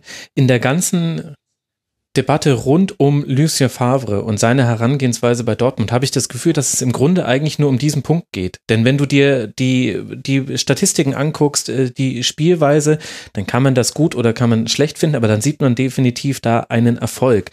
Aber das, was offenbar, nach dem, was man von außen äh, sagen kann, Lucien Favre nicht gelingt oder was er vielleicht auch gar nicht möchte, ist eben genau dieses, ein hohes Ziel zu setzen und das anzustreben und dann die Spieler nicht nur träumen zu lassen, sondern ihnen auch einen Weg an die Hand zu geben, dieses äh, höhere Ziel zu erreichen, was eben bei Dortmund die Meisterschaft ist. Das ist das höher gelegte Ziel. Und ehrlich gesagt hört sich das für mich gerade so an, als würde das anknüpfen an das, was ihr jetzt gerade über Postecoglu und über Popovic äh, gesagt habt, dass es da verschiedene Ansätze gibt und dass vielleicht dann auch der Nährboden für die Kritik an Favre ist. Ähm, da würde ich aber total vorsichtig sein. Also nur weil wir damit gute Erfahrungen gemacht haben, heißt das nicht, das eine ist falsch oder richtig. Also ja. ich kenne auch Leute, die im Leben ganz gerne tief stapeln, die Sachen ganz gerne als in Anführungszeichen realistisch erstmal ansehen, um sich dann selber zu überraschen. Weil es kann auch ganz gefährlich sein, sich hohe Ziele zu stecken, an denen man sich messen lassen muss. Bei der Bremen. Also da würde ich jetzt nicht ja. grundsätzlich sagen, hey, das ist ein Riesenproblem. Mhm. Ähm, wir beide, glaube ich, haben es einfach persönlich sehr genossen und wir finden es auch geil, wenn wenn so ein Nagelsmann im, im Grunde dieses Auftreten hat, der wirkt so, als würde er in jedem Training äh, einfach nur mit, mit dem absoluten Maximum wirklich zufrieden sein. Und selbst wenn seine Jungs irgendwie so halb gar ein Spiel gewinnen oder so, der wirkt nicht happy. Und ich glaube, der ist auch nicht happy, äh, wenn, er, wenn er Zweiter wird. Also bei dem hat man immer das Gefühl, dass er schon nach den Sternen greift. Und da kann man von, von draußen viel reininterpretieren. Aber mir persönlich ist das sehr, sehr sympathisch. Und ich finde es dann auch nicht weiter schlimm, muss ich sagen, wenn das nicht hinhaut. Also wenn am Ende wieder Bayern Meister wird und äh, du wirst nur Zweiter, ja, geschenkt. Aber irgendwie so dieses, ähm, ähm, dieses Lustpotenzial auch aufzubauen. Also es ist ja so mhm. geil, irgendwie zu sagen, hey, weißt du was, wir können das vielleicht schaffen. Und selbst wenn du nur ähm, ein paar Spieltage davon träumst oder so, aber vielleicht ist, bist du dann im nächsten Jahr schon wieder den einen Schritt näher dran. Also ich mag diese Herangehensweise total irgendwie so immer wieder äh, diese Perfektion anzustreben und das, das Maximum, zumindest, ja, also in der, in der Liga mit Bayern ist es ja im, im Grunde unrealistisch, aber das ist doch kein Grund, es nicht zu probieren. Ich meine, es gibt ja immer wieder Mannschaften, die es äh, geschafft haben. Also ganz krass ist ja sogar Dortmund, die es dann zweimal hintereinander schaffen. Das ist ja eine unfassbare Leistung. Und wer hätte das damals gedacht? Wobei die natürlich auch ein taktisch neues Element hatten. Also das Gegenpressing, was halt damals im deutschen Fußball so noch nicht äh, vorhanden war. Und äh, die, der gute Umschaltfußball hat äh, gegen die Gegner hinter, hinter Dortmund gereicht. Und in den Spielen gegen Bayern hat man es dann auch hinbekommen, eine Mannschaft, die überhaupt nicht gewohnt ist, dass sie so hoch angelaufen wird, dann vor Probleme zu stellen. Aber das Interessante finde ich, dass wir da jetzt dann aber wieder beim Punkt, also ihr habt vorhin Resilienz äh, verwendet als Begriff, also das ist ja letztlich so physische Robustheit oder Widerstandsfähigkeit, wie gut kann man mit Rückschlägen und Anforderungen an einen umgehen dass wir da ja dann wieder bei äh, diesem Punkt landen. Denn was ja dann auch sehr schnell passieren kann bei, bei entsprechenden Trainertypen, die eben hohe Ziele setzen, die in jedem Training, hinter jedem Detail hinterher sind, ist, dass das auch die Spieler ermatten kann. Also äh, sprich mit einem Bayern-Spieler im ersten Jahr Guardiola, sprich mit ihm im dritten Jahr Guardiola er wird immer noch fasziniert sein davon, dass sein Trainer auf jedes Datei achtet. Es wird ihm vielleicht aber auch hin und wieder ein bisschen auf den Nerv gehen, weil Fußball ja dann auch mehr ist als nur die akribische Detailarbeit an allem, sondern letztlich ist es ein Spiel, wo man auch manchmal, also wenn ihr sagt, ihr wart vorher Instinktfußballer beide und habt eher nach auf dem Bauch, aus dem Bauch heraus, heraus entschieden, das muss ja auch nicht per se etwas Schlimmes sein. Das gehört ja zum Fußball mit dazu. Man muss nicht immer jeden Pass vorher mit dem Geodreieck perfekt austarieren und ihn dann spielen, sondern manchmal muss man auch einfach mal machen auf dem Feld. Aber es, da, da geht es ja gar nicht drum. Es geht ja eher darum, dass du dem ganzen Gefüge ein Gerüst gibst. Und mhm. innerhalb dieses Gerüstes ähm, können sich die Spieler auch der, also mit ihren Qualitäten ausleben. Aber trotzdem gibt es eine klare Struktur, in der sich die, das Team zu bewegen hat. Und ähm, jeder, jeder Spieler hat äh, ja, ihm zu eigene Fähigkeiten. Äh, ja, die das, die das Team besser machen. Also wenn du Messi in der Mannschaft hast, ja, ähm, wenn der zwei, drei Spieler austribbelt, das heißt ja dann, dass, dass drei Spieler aus dem Spiel genommen wurden und dann wieder Platz für andere, andere Spieler ist. Es wäre ja doof, äh, dem zu verbieten, äh, ins Dribbling zu gehen. Ja, und so musst du halt jeden Spieler auch individuell sehen. Welche, welche Qualitäten bringt er mit und was bringt das äh, ja, in der Struktur deines Teams? Oder wie kann er, kann er dein Team damit besser machen? Ich finde, ein ganz wichtiger Punkt ist auch dieses, äh, wie fühle ich mich im jeweiligen Moment, weil ich kann dir aus eigener Erfahrung sagen, als ich unter Ainge gearbeitet habe, habe ich teilweise gekotzt. Also das, was äh, viele über ähm, Guardiola dann auch sagen oder Simeone oder so, ich hatte permanent das Gefühl, das ist zu viel wie kann einer nie zufrieden sein? Wir gewinnen 3-0 und der ist immer noch nicht happy und immer noch mehr und noch mehr und noch mehr und noch eine Videoanalyse und noch härteres Training und so. Und du denkst dir irgendwann, hey, sag mal, also irgendwas ist doch kaputt bei dir. Also äh, genieß das Leben doch mal. Bis ich dann irgendwann begriff, begriffen habe, dass das ist das Leben genießen. Also nahe an Perfektion ranzukommen, für was das immer auch für den einen bedeutet. Also wir reden immer noch über australischen Fußball, aber so dass wir das Gefühl haben, hey, so wow, der, der Ball läuft auf eine Art, wie wir es niemals für möglich gehalten hätten. Das ist ein unfassbares Glücksgefühl. Und wenn das dann irgendwann nicht mehr da ist, wenn du irgendwann wieder ein Team bist wie alle anderen und vor dich hin stolperst und dann Dritter wirst und so, dann stellst du erst fest, wie geil das damals war. Und mir geht's in, in der Rückschau mit allen so. Also die Lehrer, die ich am nervigsten fand, die mich am meisten gefordert haben, wo wir Hausaufgaben hatten ohne Ende. Äh, natürlich habe ich das damals nicht genossen, aber jetzt denke ich mir, ja krass, wie viel ich eigentlich immer noch weiß, ähm, was, keine Ahnung, Französisch oder Chemie oder sonst irgendwas angeht. Und denke mir so, ja krass, der Herr Pechlaner damals. Ne? Also das ist so, na, ich glaube, die Erfahrung hat ja jeder mal gemacht. Also nett und, und alles easy going und so, das kann auch äh, total Spaß machen und funktionieren, aber im Zweifel, gerade in so einer Leistungsgesellschaft, wie der, der Fußball ja zweifelsohne eine ist, es ist am Ende nichts schöner als äh, gewinnen und immer besser werden. Und da nehme ich ehrlich gesagt mittlerweile auch so ein bisschen in Kauf, dass es manchmal ein bisschen Matsch äh, sein kann, weil am Ende wird doch keiner ähm, die, die Guardiola-Erfahrung missen wollen, denke ich mal. Also Matsch jetzt im Sinne von zu viel, also Englisch und nicht im Sinne von Dreck. genau, sorry. Das passiert immer wieder mal. Alles gut, alles gut. Aber damit sind wir ja schon, wir haben jetzt zwar einen biografischen Teil übersprungen, aber ich habe das Gefühl, wir sind ja dann schon direkt an dem Punkt, wo man dann versteht, warum ihr jetzt äh, U15-Trainer bei Eintracht Frankfurt werdet und was euch an diesem äh, Trainerjob so fasziniert. Wie kam es denn jetzt, äh, Giro, erzähl du doch einfach mal, äh, dass ihr zur SGE wechselt zur neuen Saison. Adlerträger werdet ihr sein. Ja, ähm, ja, eigentlich zufällig, total zufällig. Ähm, Thomas und ich wurden äh, vom DFB eingeladen als Speaker für den Hackathon. Der, der war in Hamburg. Und ähm, dort gab es dann einen ersten Aufschlag und da wurde so ein bisschen ja, geprobt, was dann am nächsten Tag alles passieren würde. Und da haben sich alle Teilnehmer mal ein bisschen näher kennengelernt. Und da ging es dann abends äh, in ein Restaurant, ich glaube ein Brasilianer war es. Ähm, und da saß ich dann neben dem Sebastian Zelichowski, der der Assistent, äh, die rechte Hand von Freddy Bobic ist. Mhm. Und wir sind dann ins Gespräch gekommen und haben uns den ganzen Abend sehr, sehr gut unterhalten. Und ähm, ja, dann haben wir natürlich auch darüber geredet, was wir jetzt gerade machen. Und ähm, da habe ich ihm erzählt, ja, also was, was wir jetzt alles gerade machen. Und ähm, dann habe ich ihm auch mal unsere Analysen, die wir da noch für Dazon gemacht haben, äh, über Eintracht Frankfurt gezeigt. Und dann hat er sich ein paar Tage später gemeldet und meinte, das ist überragend. Und äh, lass uns doch mal ähm, ja, näher unterhalten. Und so hat das Ganze eigentlich seinen Lauf genommen. Ja. Also Zelikowski, der ist ja Chefanalyst bei Eintracht Frankfurt, also kommt eben quasi auch aus dieser analytischen Ebene und ist auch sehr digital unterwegs, wenn ich das jetzt so richtig im Kopf habe. Ne? Die Eintracht macht da ja auch viel. Ja, also der, der hat auf jeden Fall den Verein ähm, ja wirklich digital reformiert, so kann man es glaube ich sagen. Ähm, der hat da vieles auf gesunde Beine gestellt und ist da glaube ich auch nicht wegzudenken. Ja. Und jetzt seid ihr eben dann als Trainerteam in der U15 zugange. Warum die U15? Das hat viele Gründe. Also einer davon ist äh, unsere Trainerscheine.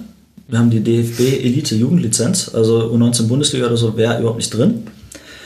Davon abgesehen, glaube ich, wäre das aber auch äh, schon zu viel des Guten. Also wir haben eine Erfahrung gemacht, ähm, jetzt mit unseren kleinen Taktik-Tutorials, wie schwierig es ist, irgendwie eine Sache von Grund auf zu erlernen. Also man stellt sich Dinge sehr, sehr leicht vor, bis man es dann macht.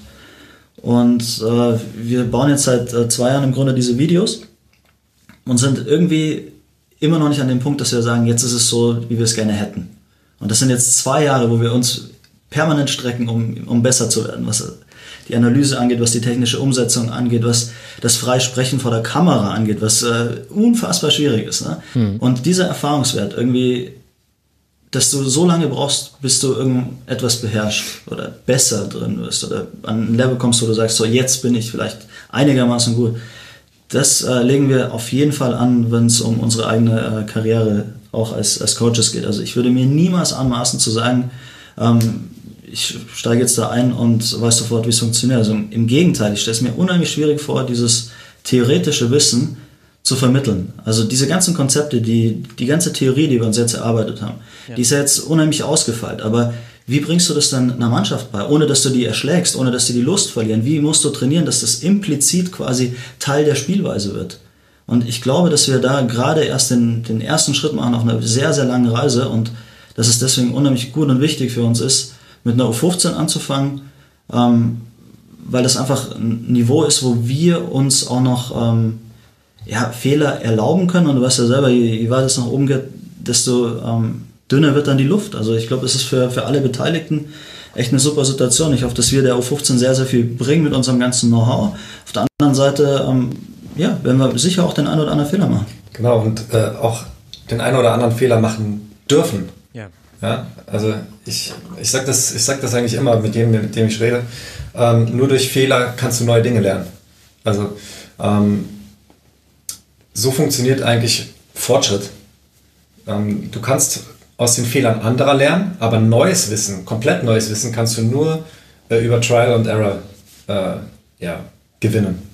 Und deswegen ist es so, natürlich können wir versuchen, aus, äh, ja, von den Erfahrungswerten von anderen zu lernen, aber ich glaube, dass wenn wir die Fehler selbst machen, ähm, dass, wir, dass wir uns da viel, viel besser weiterentwickeln. Und, ähm, und zum Fußball gehört ja so viel mehr als einfach nur taktische, taktisches Wissen. Ja? Also, also gerade was Menschenführung angeht, solche Dinge, Organisation. Und da müssen wir erstmal reinfinden.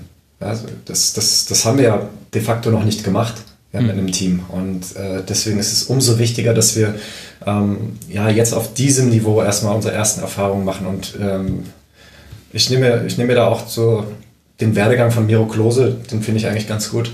Ja, mhm. Das alles ähm, behutsam aufzubauen, auf gesunde, solide Beine zu stellen. Ja? Ähm, das ist, glaube ich, das Ding, weil dann ist das, dann ist das Haus auch stärker später. Ja, ja, Miro Klose, er hat noch eine offene Rasenfunkanfrage rumliegen.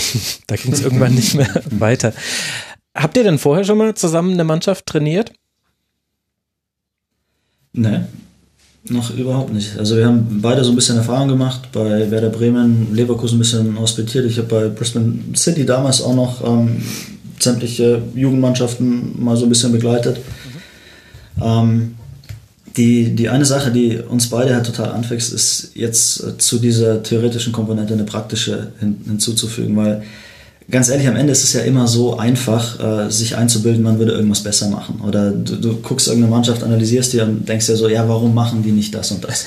und uns ist ja auch klar, dass äh, keine Nullen auf den Trainerbänken sitzen. Also es ist höchstwahrscheinlich viel, viel komplexer und komplizierter, als man sich das so vorstellen mag. Und deswegen ist es für uns, glaube ich, eine brutal wichtige Voraussetzung auch und wird uns auch helfen in unserer Expertentätigkeit, wenn wir selber auch mal auf dem Platz stehen und mal die, die Schwierigkeit erleben, quasi das, was in der Theorie so einfach, also gerade wir haben vorher den Scouting-Feed thematisiert, ne, von oben drauf schauen und mhm. anhalten und dreimal zurückspulen und so. So, das kann wahrscheinlich der ein oder andere mehr sehen und analysieren, aber wie kriegst du es hin, dass eine Mannschaft auf dem Platz, ähm, der Mann am Ball irgendwie mit seiner äh, Perspektive, dass der dann die richtigen Entscheidungen trifft? Und das stelle ich mir unheimlich schwierig vor. Und warum macht ihr es zu zweit? Ist das jetzt so ein Joko und Klaas Ding, dass man euch immer zu zweit kriegt und ihr die Stars? Das sind unsere Vorbilder, absolut. Klar, logisch. Dick, dick und doof auch. naja, es ist doch einfach so, dass ähm, wir kennen uns jetzt schon lange, wir vertrauen uns zu 100 Prozent und wir wissen, wie der andere arbeitet und vor allem ist es so, dass, dass unsere Qualitäten, die grundverschieden sind, sich perfekt äh, ergänzen. Ja. Und, äh, der eine hat einen Rechner, auf dem die Rasenfunksoftware läuft, der andere nicht, stimmt. Zum Beispiel, genau. Ne, aber so banale Dinge wie Giro kommt äh, aus Berlin, ist so ein bisschen rougher groß geworden, hat, äh, hat Tattoos und äh, ist halt einfach ein bisschen kantigerer Typ. Ähm, das würde ich von mir jetzt nicht unbedingt behaupten. Aber auch da, glaube ich, decken wir dadurch ähm, zwei Bereiche ähm, ganz, ganz gut ab. Und auch die Thematik, die wir vorher hatten, also er war halt Verteidiger, hat, war sehr, oder ist sehr geprägt durch äh, auch Popovic eben durch eine sehr defensive, sehr physische Spielweise. Ich komme eher so aus dieser es, wo es viel um Ballbesitzfußball geht. Und das ist nicht so, dass wir eben so völlig immer auf einer Wellenlänge sind, sondern ganz im Gegenteil. Also wir, wir fechten intern so viele Kämpfe aus und ich glaube, dass, dass diese Art von gegenseitiger ähm, Kritik und auch Kritikfähigkeit äh, ein Rezept sein könnte. Ich meine, am Ende muss man es auch sagen, es ist jetzt ein Versuch, wir versuchen das auf Augenhöhe zu machen und hoffen, dass wir uns gegenseitig da irgendwie äh, pushen und dass das Endresultat dann richtig geil wird, aber ich meine, weiß auch keiner, ob es am Ende so aufgeht, aber die Grundidee ist halt, dass wir sagen, hey, wir denken eben nicht völlig gleich, also da fällt mir der Rummenige an, wo der über den äh, Hönes gesagt hat, hey, wenn wir immer das Gleiche denken würden, dann wäre einer von uns überflüssig und das wollen wir nicht. Und ja in dem Moment muss ich auch so ein bisschen an Giro denken, weil du glaubst gar nicht, wie oft wir nicht das Gleiche denken. Das ist manchmal so anstrengend. So. Gesprochen aus der Quarantäne heraus. Aber wie muss ich mir das jetzt vorstellen, wenn er jetzt dann zum ersten Mal so einen Job macht? Jetzt sitzt ihr auch noch gerade äh, in derselben Wohnung. Schiebt ihr jetzt die ganze Zeit schon äh, theoretisch äh, Trainingspläne hin und her? Spielt ihr schon virtuell gegen Mannschaften im 4-3-3, im 4-2-3-1, stellt um auf 3-5-2? Wie kann man sich jetzt schon auf sowas vorbereiten? Jetzt im Moment ist es schwierig, weil wir natürlich auch nicht dort vor Ort sein können und uns auch mit Leuten nicht so wirklich austauschen können. Was wir halt machen, wir versuchen uns jetzt gerade so ein bisschen auf unsere Stärken zu besinnen und die Möglichkeit, die wir halt jetzt gerade in der Quarantäne haben. Also Homeoffice ist äh, das Wort der Stunde Und wer kann gerade im Moment besser Homeoffice machen als wir? Also wir haben äh, sämtliche Bundesligaspiele im Scouting-Feed vorliegen oh, und können jede Spielphase ähm, analysieren. Wir können das, was wir gerade machen, wir arbeiten an Positionsprofilen, sodass wenn wir irgendwann da aufschlagen, dass wir unserem Innenverteidiger zeigen können, pass mal auf, in der Bundesliga, die Besten machen das und das und das aus dem und dem Grund. Und dann hast du da Beispiele von Boateng, Hummels, Alaba, hm. äh, Ginter. Und dann hast du 20 Minuten Video, was du deinem Innenverteidiger dann gibst und sagst, hey, pass mal auf, das will ich von dir. Und das kannst du dir pro Tag dreimal anschauen, wenn du Bock hast. Wenn du keinen Bock hast, ist auch gut. Das ist nur ein 15-Jähriger, muss man am Ende auch sagen. Hm. Aber also ich habe das Gefühl, dass wir trotzdem viel machen können, gerade jetzt in der Zeit, wo vermeintlich nichts passiert. Und vor allem arbeiten wir auch gerade so ein bisschen an der, an der Didaktik, äh, in welchen Schritten wir den Jungs das beibringen, was wir denen beibringen wollen. Mhm. Ja, also du kannst sie halt, wie Thomas vorhin schon gesagt hat, nicht, nicht erschlagen mit den ganzen Sachen, sondern du musst es behutsam aufbauen und äh, da arbeiten wir gerade dran, äh, wie man das Schritt für Schritt häppchenweise so macht, dass die Jungs im besten Fall gar nicht merken, was sie alles lernen. Da ist der DFB ziemlich cool. Also ich habe ja meine DFB Elite Jugendlizenz noch relativ äh, frisch äh, erst in der Tasche. Und da geht es sehr, sehr viel um implizites Lernen. Ich finde, das ist ein sehr, sehr, äh, eine sehr elegante Methode, weil du musst ja nicht immer Frontalunterricht und alle erschlagen mit den Informationen ähm, und alles ist nur Einbahnstraße, sondern im Idealfall, du hast ja am Tag dann eben nur diese 90 Minuten die sollen da raus, die sollen äh, Kontakte ohne Ende kriegen, die sollen permanente Bewegung sein, spielen. Also die eine Sache, die wir halt nicht wollen, ist, dass die rumstehen und uns beim Reden zuhören. Also das möchte keiner, das wäre auch kontraproduktiv. So ein bisschen. Und dann müssen so wir uns halt Anti-Corona, äh, also sie sollen Kontakte ohne Ende kriegen. Sie sollen rausgehen und Kontakte ohne Ende. genau. Nein, die, die sollen einfach den Ball so oft wie möglich berühren. Und äh, gleichzeitig ist dann auf so einem U15-Level äh, die Schwierigkeit oft zu banal. In der Profimannschaft kannst du ja leicht 11 gegen 11 spielen. Hm. So U15-Kader sind aber kleiner. Also wie kriegst du die gleichen Prinzipien vermittelt mit weniger Spielern? Ja, so das kennt Giro ja schon aus seiner Zeit bei Sydney am ja. 4 gegen 4. Ganz genau.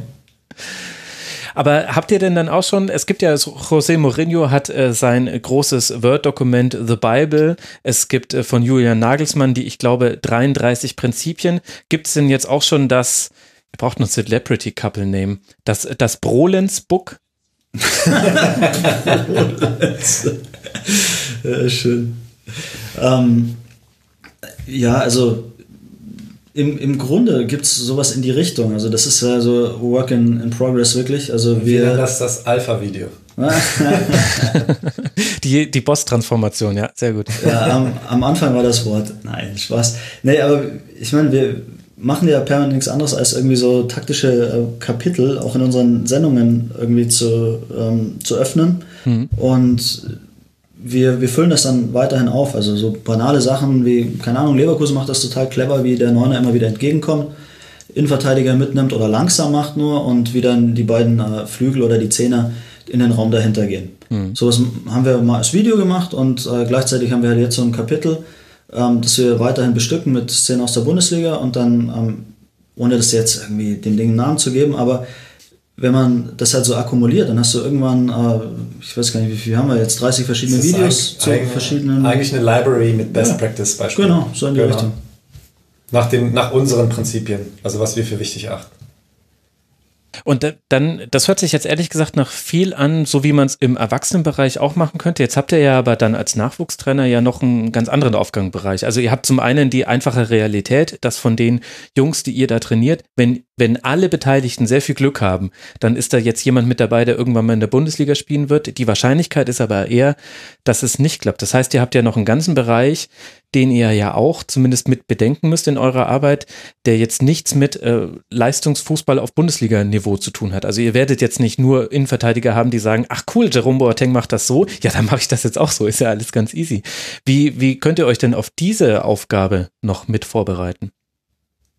Also da wäre es ein Traum für mich persönlich, wenn ich auf eine ähnliche Art und Weise wirken könnte wie Ange Postecoglou. Weil Ainge hat mir viel über Fußball beigebracht, das ist die, die eine Sache. Aber er hat mir viel mehr über eine generelle Herangehensweise ans Leben beigebracht. Und darum geht es. Ich bin vollkommen bei dir. Wie groß ist die Chance, dass irgendeiner davon irgendwann äh, sein komplettes Geld damit verdienen kann? Unsere Hauptaufgabe ist im Grunde, dass wir ähm, Menschen entwickeln, die eine geile Haltung zum Leben haben. Dass in der Interaktion mit uns die ähm, Fähigkeiten entwickeln, die denen einfach zuträglich sind, egal was sie später mal machen werden. Ob sie dann äh, Lehrer werden, ob sie auf dem Bau arbeiten, ob sie egal was machen oder tatsächlich Fußballprofi werden. Aber eben diese Kommunikation, diese Verlässlichkeit, irgendwie ähm, auch äh, einen gewissen Ehrgeiz, all das versuchen wir natürlich mitzuentwickeln. Und das andere, das Fußballerische, da muss sich ja eh keiner Gedanken drüber machen. Also da, da brennen wir für, da werden wir alles dafür tun, denen die bestmögliche fußballerische Ausbildung mitzugeben. Hm. Aber ich bin vollkommen bei dir, dass es das alleine nicht sein kann. Also wir müssen in erster Linie Menschen entwickeln. Mitentwickeln. Ich meine, wir haben die ja, na, wir haben die gar nicht so selten. Also wenn man überlegt, dass man die dann viermal in der Woche pro Training hat und am Wochenende nochmal und Turniere und sonst irgendwas, da kommt schon was zusammen. Ja, vor allem halt auch in so einer entscheidenden Lebensphase. Also wenn wir da von der U15 sprechen, das ist ja, ich will jetzt nicht sagen, dass sich da alles fürs Leben entscheidet, das ist mir natürlich Quatsch, aber das ist schon ja auch im Leben von jungen Menschen eine sehr definierende Phase. Man lernt sich eigentlich selbst erstmal so wirklich als als Individuum kennen, kapselt sich von Eltern und anderen aus dem Umfeld ab und muss so seinen eigenen Weg gehen. Das ist ja einfach eine sehr prägende Zeit. Ja, deswegen ist es auch umso wichtiger, dass, dass wir die Jungs da auf diesem Weg begleiten und da unterstützend zur Seite stehen. Und ähm, es, die All Blacks sind da zum Beispiel ein sehr, sehr gutes Beispiel, dass auch deren Miteinander wirklich auf Prinzipien beruht und auf Werten beruht, die äh, von allen akzeptiert sind. Und ähm, so wollen wir es eigentlich auch halten. Also auch nicht nur im, im fußballerischen Bereich geht es da bei uns um Prinzipien, sondern auch äh, ja, im zwischenmenschlichen Bereich. Mhm. So, und ähm, das, da ist sehr, sehr viel Wertevermittlung mit dabei. Und ähm, das vorrangige Ziel auf der menschlichen Ebene ist halt, dass wir die Jungs zu ja, selbstdenkenden Menschen erziehen, die ähm, ja, ein Verantwortungsgefühl haben und ähm, ja, jeden anderen so behandeln, wie sie auch selbst behandelt werden möchten. Ich weiß nicht, ob ihr zufällig das Buch von Norbert Elgert gelesen habt. Mit dem habe ich ja auch ein Tribünengespräch gemacht im letzten Sommer. Und da hatte ich nämlich zwischenzeitlich den Eindruck, bei allem Fußballerischen, was ein Trainer drauf haben muss im Jugendbereich, geht es eben fast mehr um diese, diese sekundären Eigenschaften und auch um dieses Vorleben. Also das scheint das zu sein, von außen betrachtet, was Norbert Elgert von vielen anderen U-Trainern unterscheidet, dass er eben für das, was er einfordert, auch zu 100 Prozent steht. Er ist eine Marke, um es jetzt mal so einfach äh, runterzubrechen.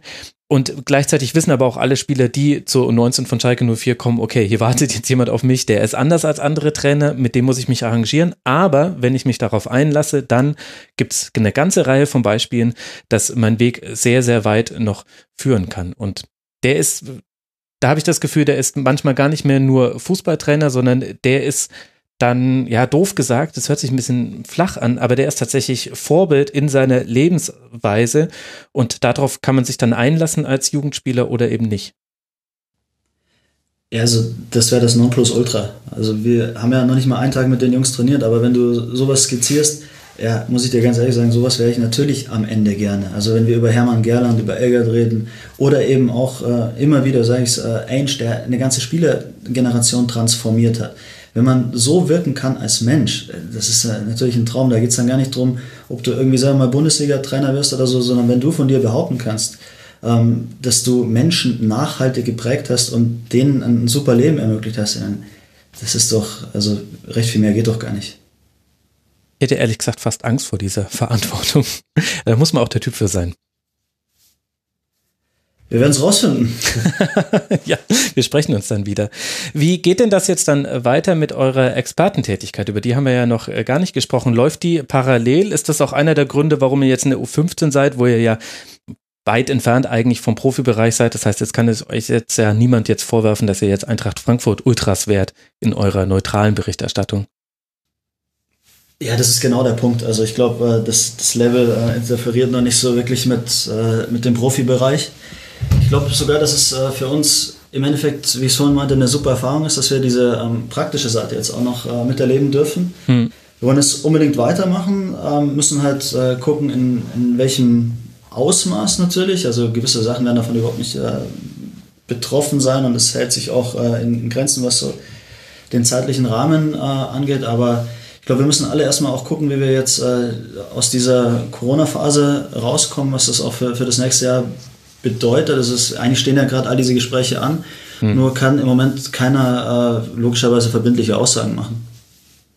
Aber ihr plant eben weiter taktische Analysen zu machen für die Sportschau, ähm, als Experte zur Verfügung zu stehen. Ihr macht ja noch viel mehr als nur das, was man auch im Fernsehen sehen kann. Man kann euch ja auch im Hörfunk hören. Auf sportschau.de gibt es viele Formate. Ihr habt jetzt schon erstmal geplant, das auch parallel weiterzuführen.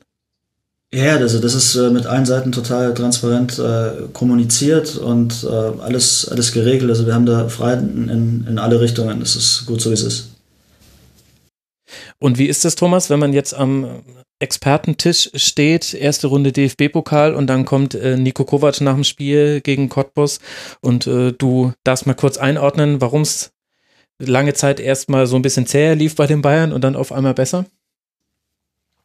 Ähm, ja, also am Anfang muss ich schon sagen, dass ich mich manchmal ein bisschen kneifen musste, weil ich meine, für jemanden, der nie beim FC Bayern war oder keine Länderspiele hatte oder so, dann plötzlich da so zu stehen, das, das war für mich selber sogar äh, einigermaßen überraschend, aber ähm, in dem Maße, wo das auch normaler wurde, konnte ich es dann auch äh, mehr und mehr genießen. Aber gerade bei, bei dieser Begegnung mit Nico Kovac, da ist auch richtig was hängen geblieben bei mir. Ähm, damals ging es ja um die äh, Thematik Sané sollte er verpflichtet werden. Mhm. Und dann kam stattdessen äh, Perisic. Und äh, ich habe den dann auch so ein bisschen abgetan als, ja, ist ja nicht unbedingt äh, Kategorie A, sondern ganz klar eher so ein Noteinkauf oder so.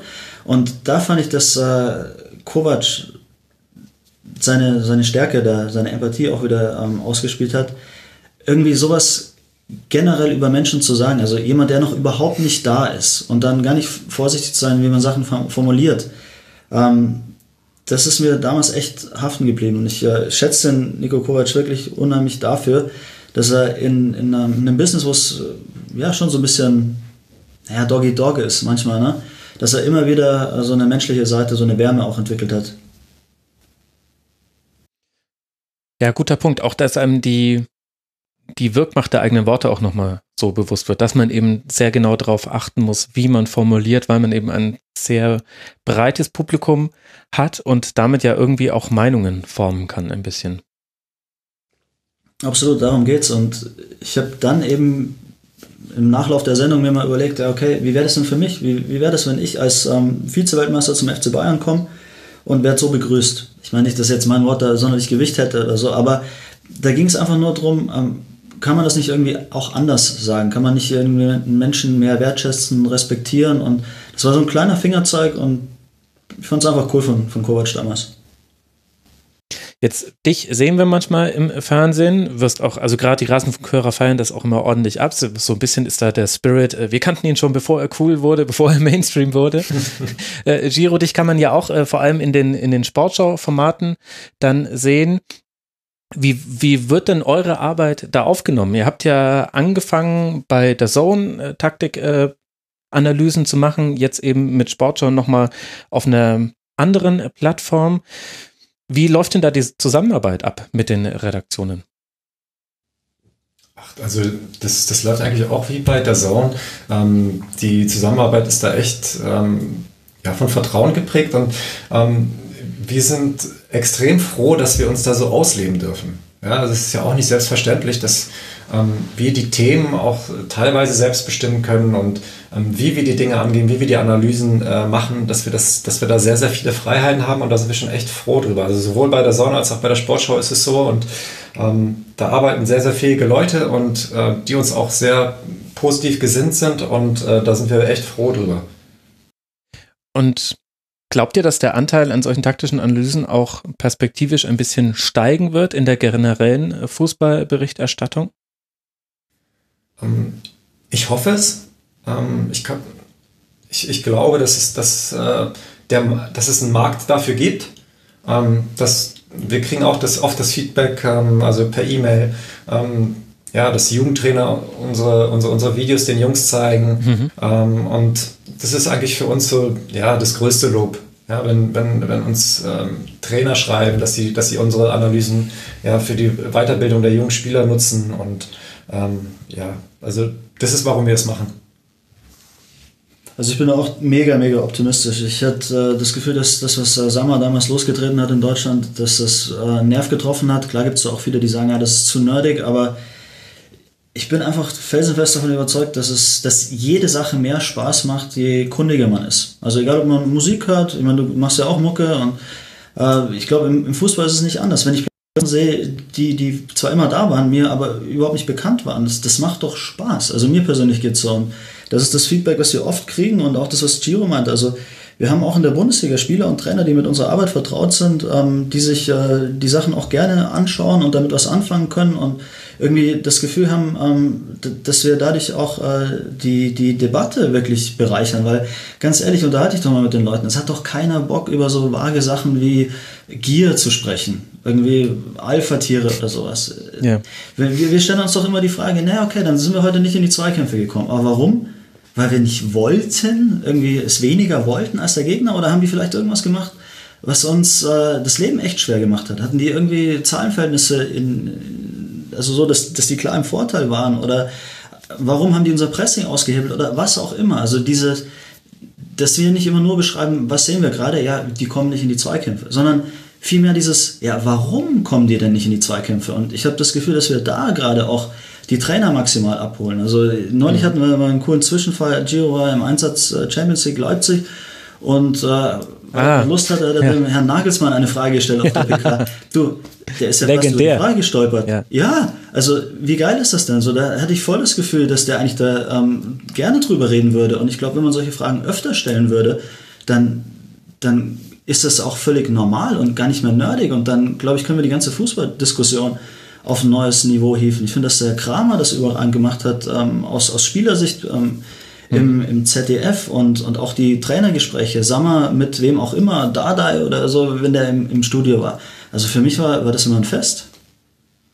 Also für alle diejenigen, die es nicht gesehen haben, man kann es noch äh, sich nachschauen. Auf der Champions League PK nach dem Rückspiel von Leipzig gegen Tottenham hat Giro eine Frage gestellt. Da ging es unter anderem um verschiedene Phasen im Spiel, um eine gute Strafraumbesetzung und äh, gute Überzahl und aber auch zwischendurch Ruhephasen. Und Nagelsmann hat dann gestutzt und erstmal zurückgefragt, ob du auch Trainer seist und sich sehr über diese Frage gefreut. Ich finde, wir sind da aber auch so an einem ganz sensiblen Punkt angekommen, weil natürlich wäre es jetzt auf der einen Seite einfach zu sagen, warum werden nicht nur solche Taktikfragen gestellt? Ich meine, ich finde so eine Frage auch logischerweise interessanter als äh, die anderen Fragen, die so auf PKs gestellt werden.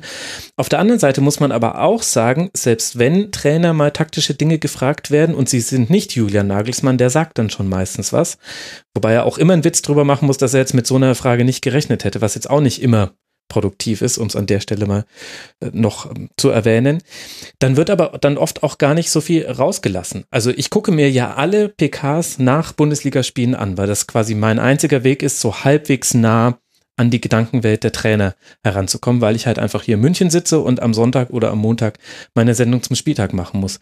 Und im Grunde ist das immer die gleiche Soße, die du da hörst. Ja, in der ersten Halbzeit da haben wir unseren Plan noch nicht so ganz umgesetzt. Da muss man dann ein bisschen, das hat der Gegner aber auch gut gemacht. Glückwunsch erstmal natürlich an meinen Gegner, habt ein gutes Spiel gemacht. Ich glaube, das 1 zu 1 geht in Ordnung. Dann hatten wir zwei große Chancen. Da haben wir dann ein bisschen, hat uns das Glück im Abschluss gefehlt. In der zweiten Halbzeit haben wir dann reagiert, haben umgestellt. Da sind wir ein bisschen besser in die Räume gekommen. Und am Ende, denke ich, geht das 1 zu 1 in Ordnung. Ja, das ist halt, halt dann auch sehr oberflächlich, ehrlich gesagt. Ja, da würde man sich lieber so einen Marcelo Bielsa wünschen, ne? ja. Der dann zwei Stunden referiert, warum was geklappt hat. Ganz ehrlich, nicht. aber ich glaube, dass wir auf dem Weg dahin sind. Das hört sich jetzt wahrscheinlich zu optimistisch an, aber ich glaube, es ist nur eine Frage der Zeit, weil ja. im Grunde muss ja jeder auch äh, seine Arbeit ein, Stück weit rechtfertigen. Und im Moment ist es noch so, dass man mit so generischen Sachen super ähm, davonkommt. Ne? Du musst eigentlich, du kannst zwei Minuten reden und nichts gesagt haben und alle sagen, ja super, das war die PK, passt so, machen wir nächste Woche wieder so. Aber ähm, ich glaube, dass es für jeden Trainer auch eine Chance ist und äh, dass es ähm, einfach auch, auch wichtig ist, dass wir auf, auf inhaltlicher Ebene solche Debatten führen, weil wie, wie sollen wir dann ansonsten einschätzen und abschätzen können, wie gut jemand als Trainer ist oder welche Maßnahmen greifen oder, oder nicht greifen. Also ich glaube, dass man sich auf, auf Sicht da nicht mehr verstecken kann und je mehr Trainer es machen und je mehr ähm, Leute in Interviews in die Richtung gehen, desto mehr wird das dann auch gängige Praxis werden. Ja, ich habe eher das Gefühl, dass oft Trainer dann eigentlich letztlich nicht rauslassen wollen, was ihr Spielplan war und was nicht funktioniert hat, weil es ja auch tatsächlich eine Re Relevanz haben könnte, auch fürs nächste Spiel. Also, dass es von Trainerseite fast so ein bisschen gewollt ist, dass äh, Journalistinnen und Journalisten vielleicht nicht unbedingt immer jeden taktischen Winkelzug nachvollziehen können und sie es dann auch bewusst nicht rauslassen. Oder höchstens mal im 1 zu 1 Gespräch, das gibt es ja noch bei einigen Trainern, Kofeld ist da so ein Beispiel, der lässt dann im direkten Talk, äh, jenseits der Pressekonferenz, die nachsehbar ist, schon viele Informationen raus. Aber ich glaube, das kommt dann auch nochmal mit dazu und das macht es halt, finde ich, dann von Journalistenseite auch wirklich schwierig. Denn klar, ich ich gucke jetzt alle Spiele und versuche die nach bestem Wissen und Gewissen zu analysieren. Da werden mir aber auch schon viele Dinge durchrutschen, einfach nur weil so ist es halt einfach und ich halt auch nicht die Perspektive von auf dem Platz kenne, jetzt jenseits von irgendwelchen stümperhaften Amateurversuchen, die ich mal gemacht habe. Aber das kann man ja auch von anderen Journalistinnen und Journalisten jetzt erstmal nicht erwarten, dass jeder von denen den taktischen Durchblick hat. Und ich habe das Gefühl, da halten die Trainer manchmal auch bewusst die Tür ein bisschen zu. Ja, aber ich verstehe gar nicht warum, weil ähm, heutzutage ist es doch so, dass du kaum noch irgendwas verstecken kannst. Also ich meine, ähm, die Analysten sind mittlerweile so gut. Mhm. Ähm, da gibt es kaum noch Geheimnisse, ja? also marginal. Und ähm, nicht, nicht umsonst haben wir jetzt die Entwicklung dahin, dass äh, sich äh, ja, dass, dass der Matchplan sich innerhalb eines Spiels mehrfach ändert. Also da ist auch Julian Nagelsmann das beste Beispiel. Ja, also ähm, es gibt, glaube ich, kein Spiel, wo er, wo er nicht ähm, ja, Anpassungen vornimmt. Ja. Weil einfach es nun mal so ist, dass, dass, dass die Mannschaften eigentlich auch quasi gläsern sind durch die Analysemethoden oder die Möglichkeiten, die wir jetzt heutzutage haben. Und äh, da sind alles ähm, fixe Leute ähm, in all, allen Bundesliga-Vereinen ähm, und da, da kann man sich nicht mehr verstecken. Und deswegen verstehe ich dann auch nicht, ähm, dass man dann in der Presse dann auch noch verschlossen ist, weil ich meine, das nützt ja eh nichts, weil der Gegner, der weiß das auch. Ja. Glaubt ihr denn, dass sich da ein bisschen was verändert hat, dadurch, dass jetzt die Kommunikation von den Zuschauerringen auf die Trainerbank erlaubt ist und damit In-Game-Coaching, ich würde jetzt sagen, aus Laiensicht, etwas einfacher geworden ist, weil du hast jemanden oben auf der Tribüne, der sofort erkennt, ach, hier hat sich gerade etwas an der Formation verändert, da schiebt jetzt ein Spieler in einen anderen Raum, wo er vorher nicht war. Ich gebe das sofort an die Trainerbank, wo es ja schwerer ist, das zu erkennen in dem Gewusel aus der 2D-Sicht, die man da ja eigentlich nur hat, dass es sich das ein bisschen jetzt verändert hat durch diese Kommunikationswege? Ja, auf jeden Fall. Also Vogelperspektive in Echtzeit, äh, das ist schon äh, ein Fortschritt. Also ich finde das ja teilweise krass, wie, wie die Trainerperspektive ist, wenn man da so am Spielfeld dran steht ja. und dann einmal so flach über den ganzen Rasen guckt und das mit einem Scouting-Feed auf, auf dem eigenen heimischen Sofa vergleicht, das ist ja Wahnsinn. Also äh, das ist eigentlich ein Wunder, dass die eh so viel sehen, wie sie sehen. Mhm. Ähm, ich glaube aber tatsächlich, dass es unheimlich viel bringt, wenn man äh, da oben auf der Tribüne sitzt und dann eben auch noch den direkten Draht hat zur Trainerbank, wo man Sachen äh, einfach direkt mal runterschickt, diskutieren kann, sonst irgendwas. Also ich glaube, da wird viel, viel schneller reagiert mittlerweile auch nämlich auch so ein bisschen mein Gefühl, dass es heutzutage so ist, der Gegner wechselt ein, du, du merkst schon an den Personalien, okay, da könnte sich jetzt was verändern, jetzt müssen wir mal beobachten, wo der hinläuft. Also macht er jetzt, äh, macht er eine zweite äh, Spitze oder äh, orientiert er sich ins Mittelfeld, schiebt jetzt einer aus der Kette raus, der vorher zurückgezogen war.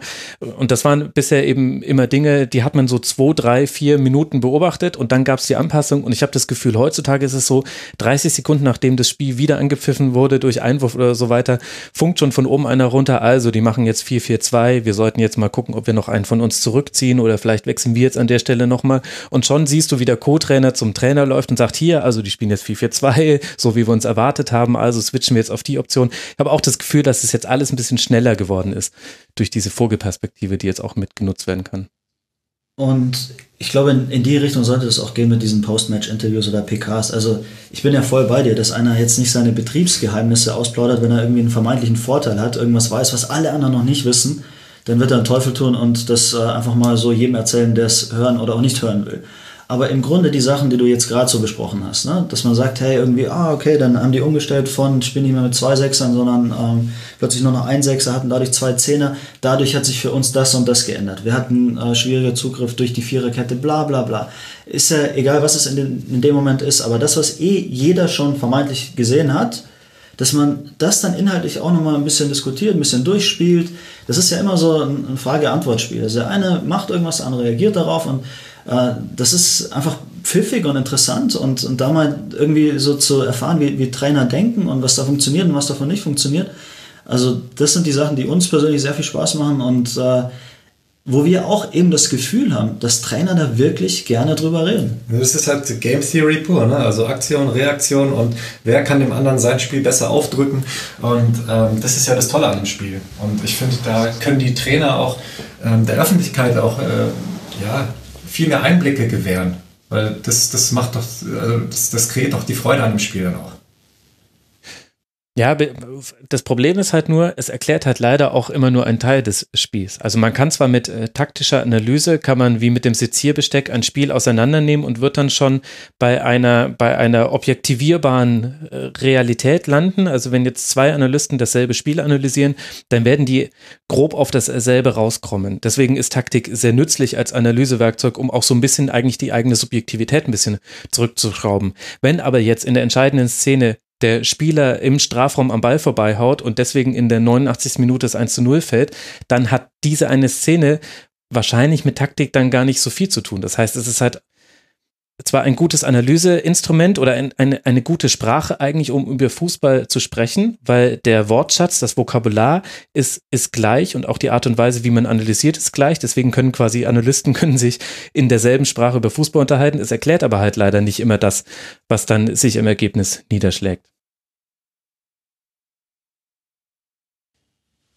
Da steckt jetzt keine Frage jetzt, drin. Da, da, ist jetzt erstmal das, das ja, große also, das, das, ist einfach der, ähm, der Fakt auch, dass Fußball ein Low-Scoring-Game ist. Ne? Also die, ein einzelnes Tor hat so viel mehr ähm, ja, Einfluss auf den Ausgang eines Spiels als in anderen Sport, Sportarten. Und deswegen ist es nicht immer so, dass die bessere Mannschaft gewinnt. Und ähm, ja, also da kann man ja genauso Expected Goals damit reinnehmen. Ne? Mhm. Ähm, es ist einfach im Fußball nicht so, dass die bessere Mannschaft immer gewinnt. Und gerade aufgrund dessen ähm, auch nochmal so ein bisschen, dass man, dass man, ich weiß, es ist utopisch, das zu sagen, aber dass man nicht immer so resultat-driven ist. Yeah. Ja, Fußball ist Process first und Results second. Eigentlich. So sollte es eigentlich sein, aber da sind wir, glaube ich, noch weit von entfernt. Aber so sollte es ja nicht nur beim Fußball sein, ja. sondern bei allem. Also ja. du kümmerst dich um die Abläufe, du schaust, dass die ganze Systematik dahinter steckt. Das Ergebnis kann dir keiner ähm, garantieren. Nicht beim Fußball, nicht beim Basketball. Der springt an den Rand des Korbes, an den Innenpfosten oder sonst was. Oder du hast eine Ecke und machst aus dieser einen Ecke dann das Tor und äh, führst den Spielverlauf ad absurdum. Aber darum geht es ja nicht, weil wenn du nicht auf ein Spiel guckst, sondern auf äh, 20, 30, 50, dann erkennst du ja ähm, valide äh, Trends und Systematiken, die sich abbilden lassen. Und das, was Giro sagt, das Problem des Fußballs ist ja wirklich, es ist so ein äh, Low-Scoring-Game, dass äh, eine Aktion alles andere total verändern kann. Aber auf der anderen Seite, diese eine Aktion kannst du mit einer bestimmten Wahrscheinlichkeit herbeiführen. Also mhm. bessere Teams werden öfter in die Situation kommen. Das heißt nicht, dass es immer funktionieren wird. Und das heißt auch nicht, dass gegen den Spielverlauf nicht völlig absurde Dinge möglich sind. Aber wir müssen uns ja trotzdem eher mit diesen allgemeineren Trends befassen, als immer nur diesen einen Moment zu nehmen und zu sagen, ja, aber darauf kommt es doch an. Weil der ist so einzigartig für, für sich einfach, dass, dass sich da oft keine Rückschlüsse aufs Spiel ähm, ableiten lassen. Genau, das, es geht um Wiederholbarkeit in den Aktionen. Also ähm, wenn du, wenn du, keine Ahnung, ein Standardtor machst irgendwie jetzt, also eher zufällig, dann ist es schwierig, das zu wiederholen.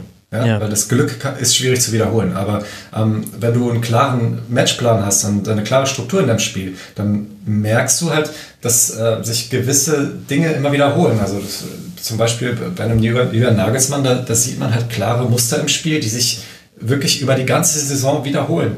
Und das zeigt einfach, ähm, dass ein klarer Plan dahinter steht und dann ist auch die Wahrscheinlichkeit, dass das Team erfolgreich ist, höher. Es geht um die Erfolgswahrscheinlichkeit. Und ähm, das heißt nicht, dass er jedes Spiel gewinnen wird mit, äh, mit, weißt du, mit, mit dem Ansatz, aber ähm, er erhöht seine Chancen durch diese Struktur.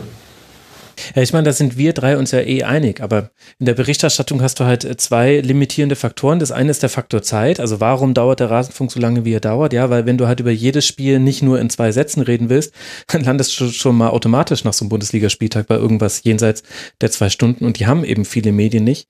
Und das andere ist tatsächlich auch, dass man sehr genau hingucken muss und sehr selbstkritisch analysieren muss, um jenseits von Resultaten Dinge messbar zu machen, für sich selbst jetzt erstmal. Also es fällt ja auf, dass im Fußball, auch im Statistikbereich zum Beispiel, einfach noch ganz viel an Toren oder äh, Torschussaktionen festzumachen ist. Also da, da hat man relativ viele Werte, da hat man mit Expected Goals jetzt zum Beispiel auch noch einen Wert, der dann schon den Zufallsfaktor ein bisschen mit einpreisen möchte in seine Bewertung.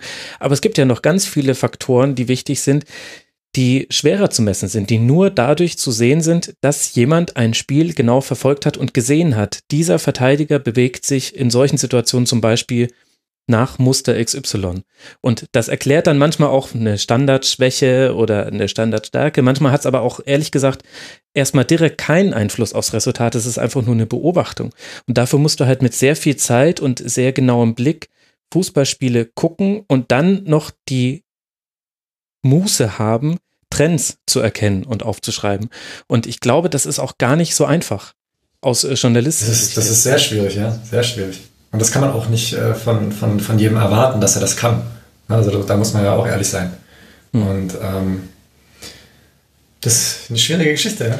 Ja, und Taktik ist ja auch nicht alles, also brauchen wir uns nicht äh, drüber unterhalten. Also, dass äh, Einzelspielerqualitäten eine Rolle spielen, dass auch, wir hatten neulich das Gespräch Fitness auch äh, eine Rolle spielt. Ne? Also du, Max meinte es ja nach dem Leipzig-Tottenham-Spiel, ähm, okay, dann fahren die vielleicht nach Wolfsburg und haben einfach mal ein paar ähm, Körner weniger im Tank. Also das ist ja auch alles wahr. Also es sagt ja keiner, dass damit alles erklärt werden kann, aber ich glaube halt, wenn man es so relativ nüchtern, und daran stören sich wahrscheinlich viele, aber relativ nüchtern betrachtet, eine gewisse Systematik ist ja wahrscheinlich immer vorteilhaft. Also wenn ich ein paar Maori-Fighter habe, die in den Krieg ziehen oder irgendwie eine britische Army, ähm, wo ist die Chance größer, dass das am Ende irgendwie aufgeht? Also Organisation, Systematik ist erstmal etwas, was einen, einen Vorteil verschaffen kann. Und das ist jetzt nicht alles und es wird immer wieder einzelne Ereignisse geben, die das Ganze auch widerlegen, aber ich glaube, dass man sich dadurch zumindest in eine richtige Richtung bewegt. Und Fußball ist noch dazu ja wesentlich komplexer als die meisten anderen Sportarten, die bislang so analysiert worden sind. Also diese ganzen Datentrends, das geht ja auch irgendwie, ist aus Amerika so ein bisschen rübergeschwappt zu uns. Wir reden da über Baseball, über Basketball, wo du ähm, so reproduzierbare Situationen hast. Also ein kleineres Spiel, kleinerer Chord, 5 gegen 5 und dann gibt es jedes Mal wieder die gleiche Situation. Und da haben die Daten ja schon bewiesen, dass sie das Spiel ganz anders analysieren können und die haben sogar das Spiel verändert. Also wenn man sich jetzt drei äh, Punktwürfe und sowas anguckt, mhm. Der Basketball ist seit der Datenerhebung nicht mehr derselbe. Im Fußball sind wir da noch lange nicht und da machen wir uns auch keine Illusion. Das ist genau das, wie du sagst. Also wir tun uns oft schwer zu erklären, warum ist jetzt das und das passiert. Aber das sollte uns nicht davon abhalten, es trotzdem zu versuchen und zu hoffen, dass wir es irgendwann doch deutlich machen können. Und dann ist es ja auch noch nicht das Ende der Veranstaltung. Dann geht es ja wieder los. Dann kannst du eine Sache erklären, dann wird jemand wieder einen anderen Ansatz haben, so wie Kloppo damals einen ganz mhm. anderen Ansatz hatte. Dann gibt es für eine Weile so dieses Modell, ah ja, so funktioniert Fußball, ja, dann kommt so ein Klopp um die Ecke. ja, das ist ja das Geile. Und es gibt ja auch selten die eine Erklärung. Deswegen kann man ja so gut über Fußball reden, weil es ein erklärungsbedürftiges Spiel ist und man dann eben diese Lücken, nämlich also warum genau hat jetzt äh, Leipzig äh, gegen Wolfsburg dann nur unentschieden gespielt, da gibt es viele Teile einer Antwort. Und da kann man, deswegen kann man da sehr gut äh, diskutieren. Ja, auch, da muss man ja auch nicht immer auf der Taktik-Nerd-Ebene sein, um gut Gespräche über Fußball zu führen.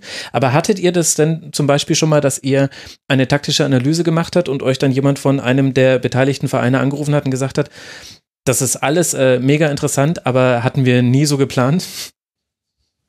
Gott sei Dank noch nicht.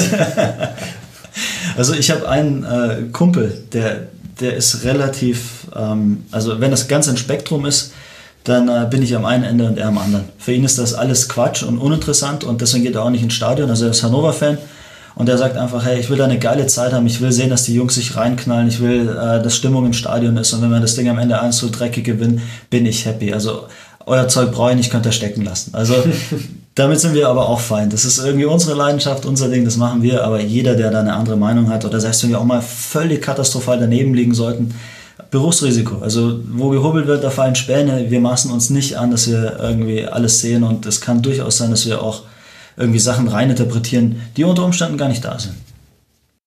Aber kriegt ihr da Feedback manchmal?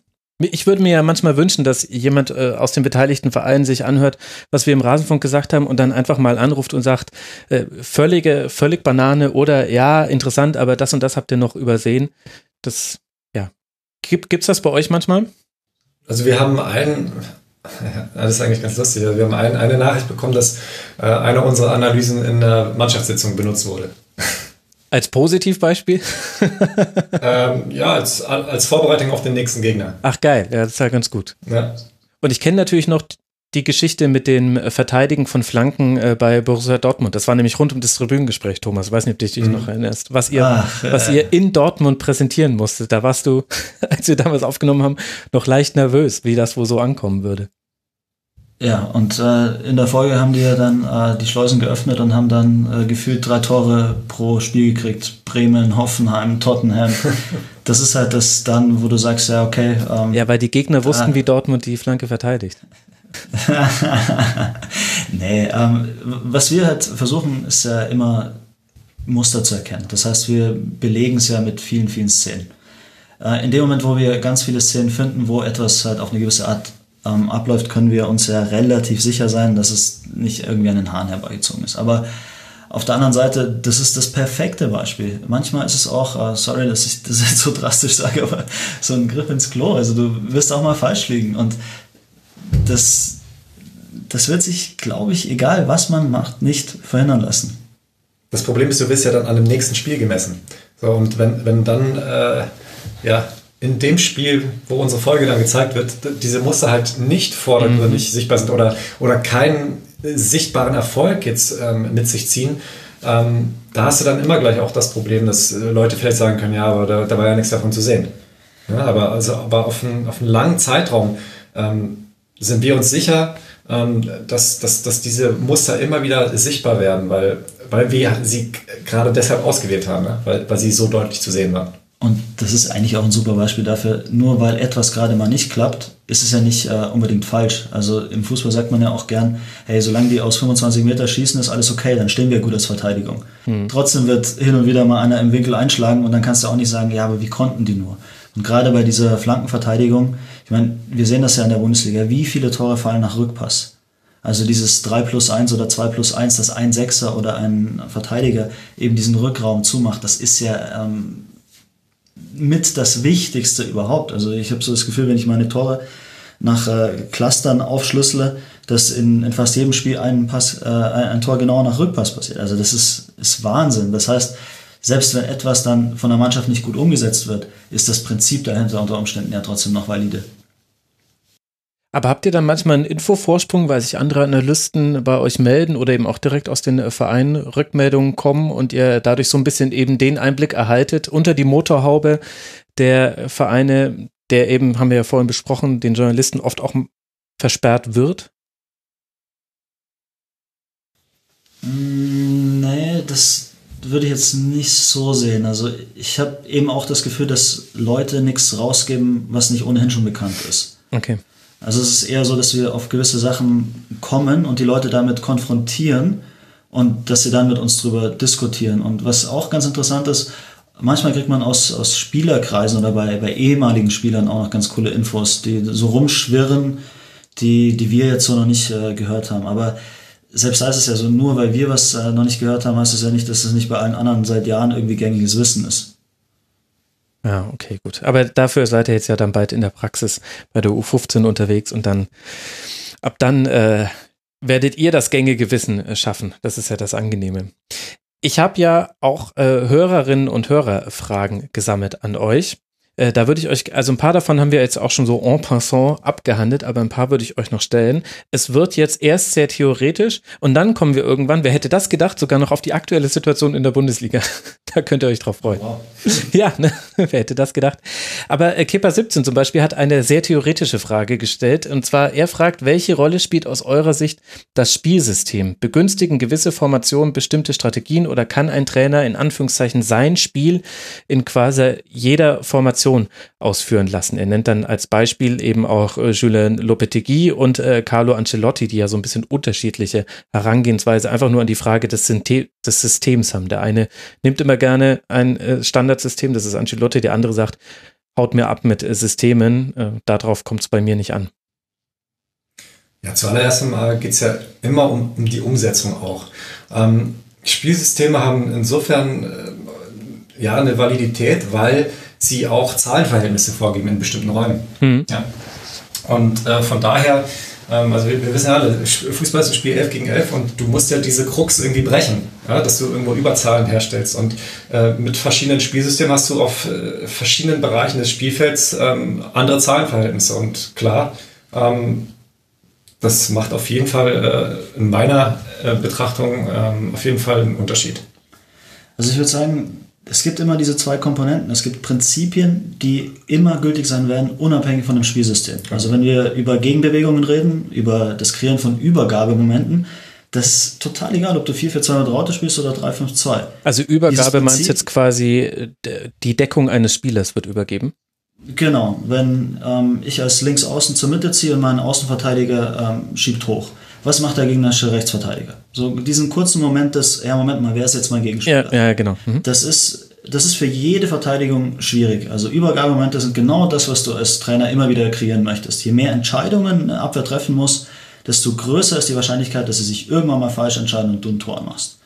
Das ist quasi das, was unabhängig ist von Spielsystemen. Aber innerhalb eines Spielsystems gibt es natürlich gewisse Rotationen. Also ne, lass uns wieder das Beispiel nehmen. Wenn jetzt im 4-3-3 der Achter dann so diagonal abkippt, wie man das immer so schön sagt, und der Außenverteidiger hochschiebt und der Flügelstürmer zur Mitte zieht. Das ist ja eine Rotation, die ist systemspezifisch. Ja. Die ist ja in dem Moment hinfällig, wo du diese Positionen nicht mehr hast. Also wenn du jetzt irgendwie ein 3-5-2 spielst oder so, kannst du die nicht machen. Aber aus einem 3-5-2 lassen sich ganz andere Rotationen entwickeln. Und dann ist es wieder eine Frage des Eingespieltseins. Also ich würde zunächst mal sagen, wenn eine Mannschaft ein 4-3-3 total beherrscht, mit äh, drei, vier, fünf verschiedenen Rotationen in jeder Spielphase, wenn du denen auf einmal ein anderes System gibst und sagst, so, wir spielen jetzt äh, am Wochenende aber plötzlich 4-4-2 mit Mittelfeld Raute, zwei Spitzen, wunderbar. Ähm, was haben die denn dann noch für ein Korsett? Also worauf können sie sich da noch zurückfallen lassen? Dann muss jeder Spieler quasi erstmal intuitiv probieren, ah, in dem neuen System ist wohl hier ein Raum oder ich probiere das mal aus oder im Idealfall ist es eine Woche vorher mal trainiert, aber dann hast du es halt nur eine Woche trainiert, das neue System.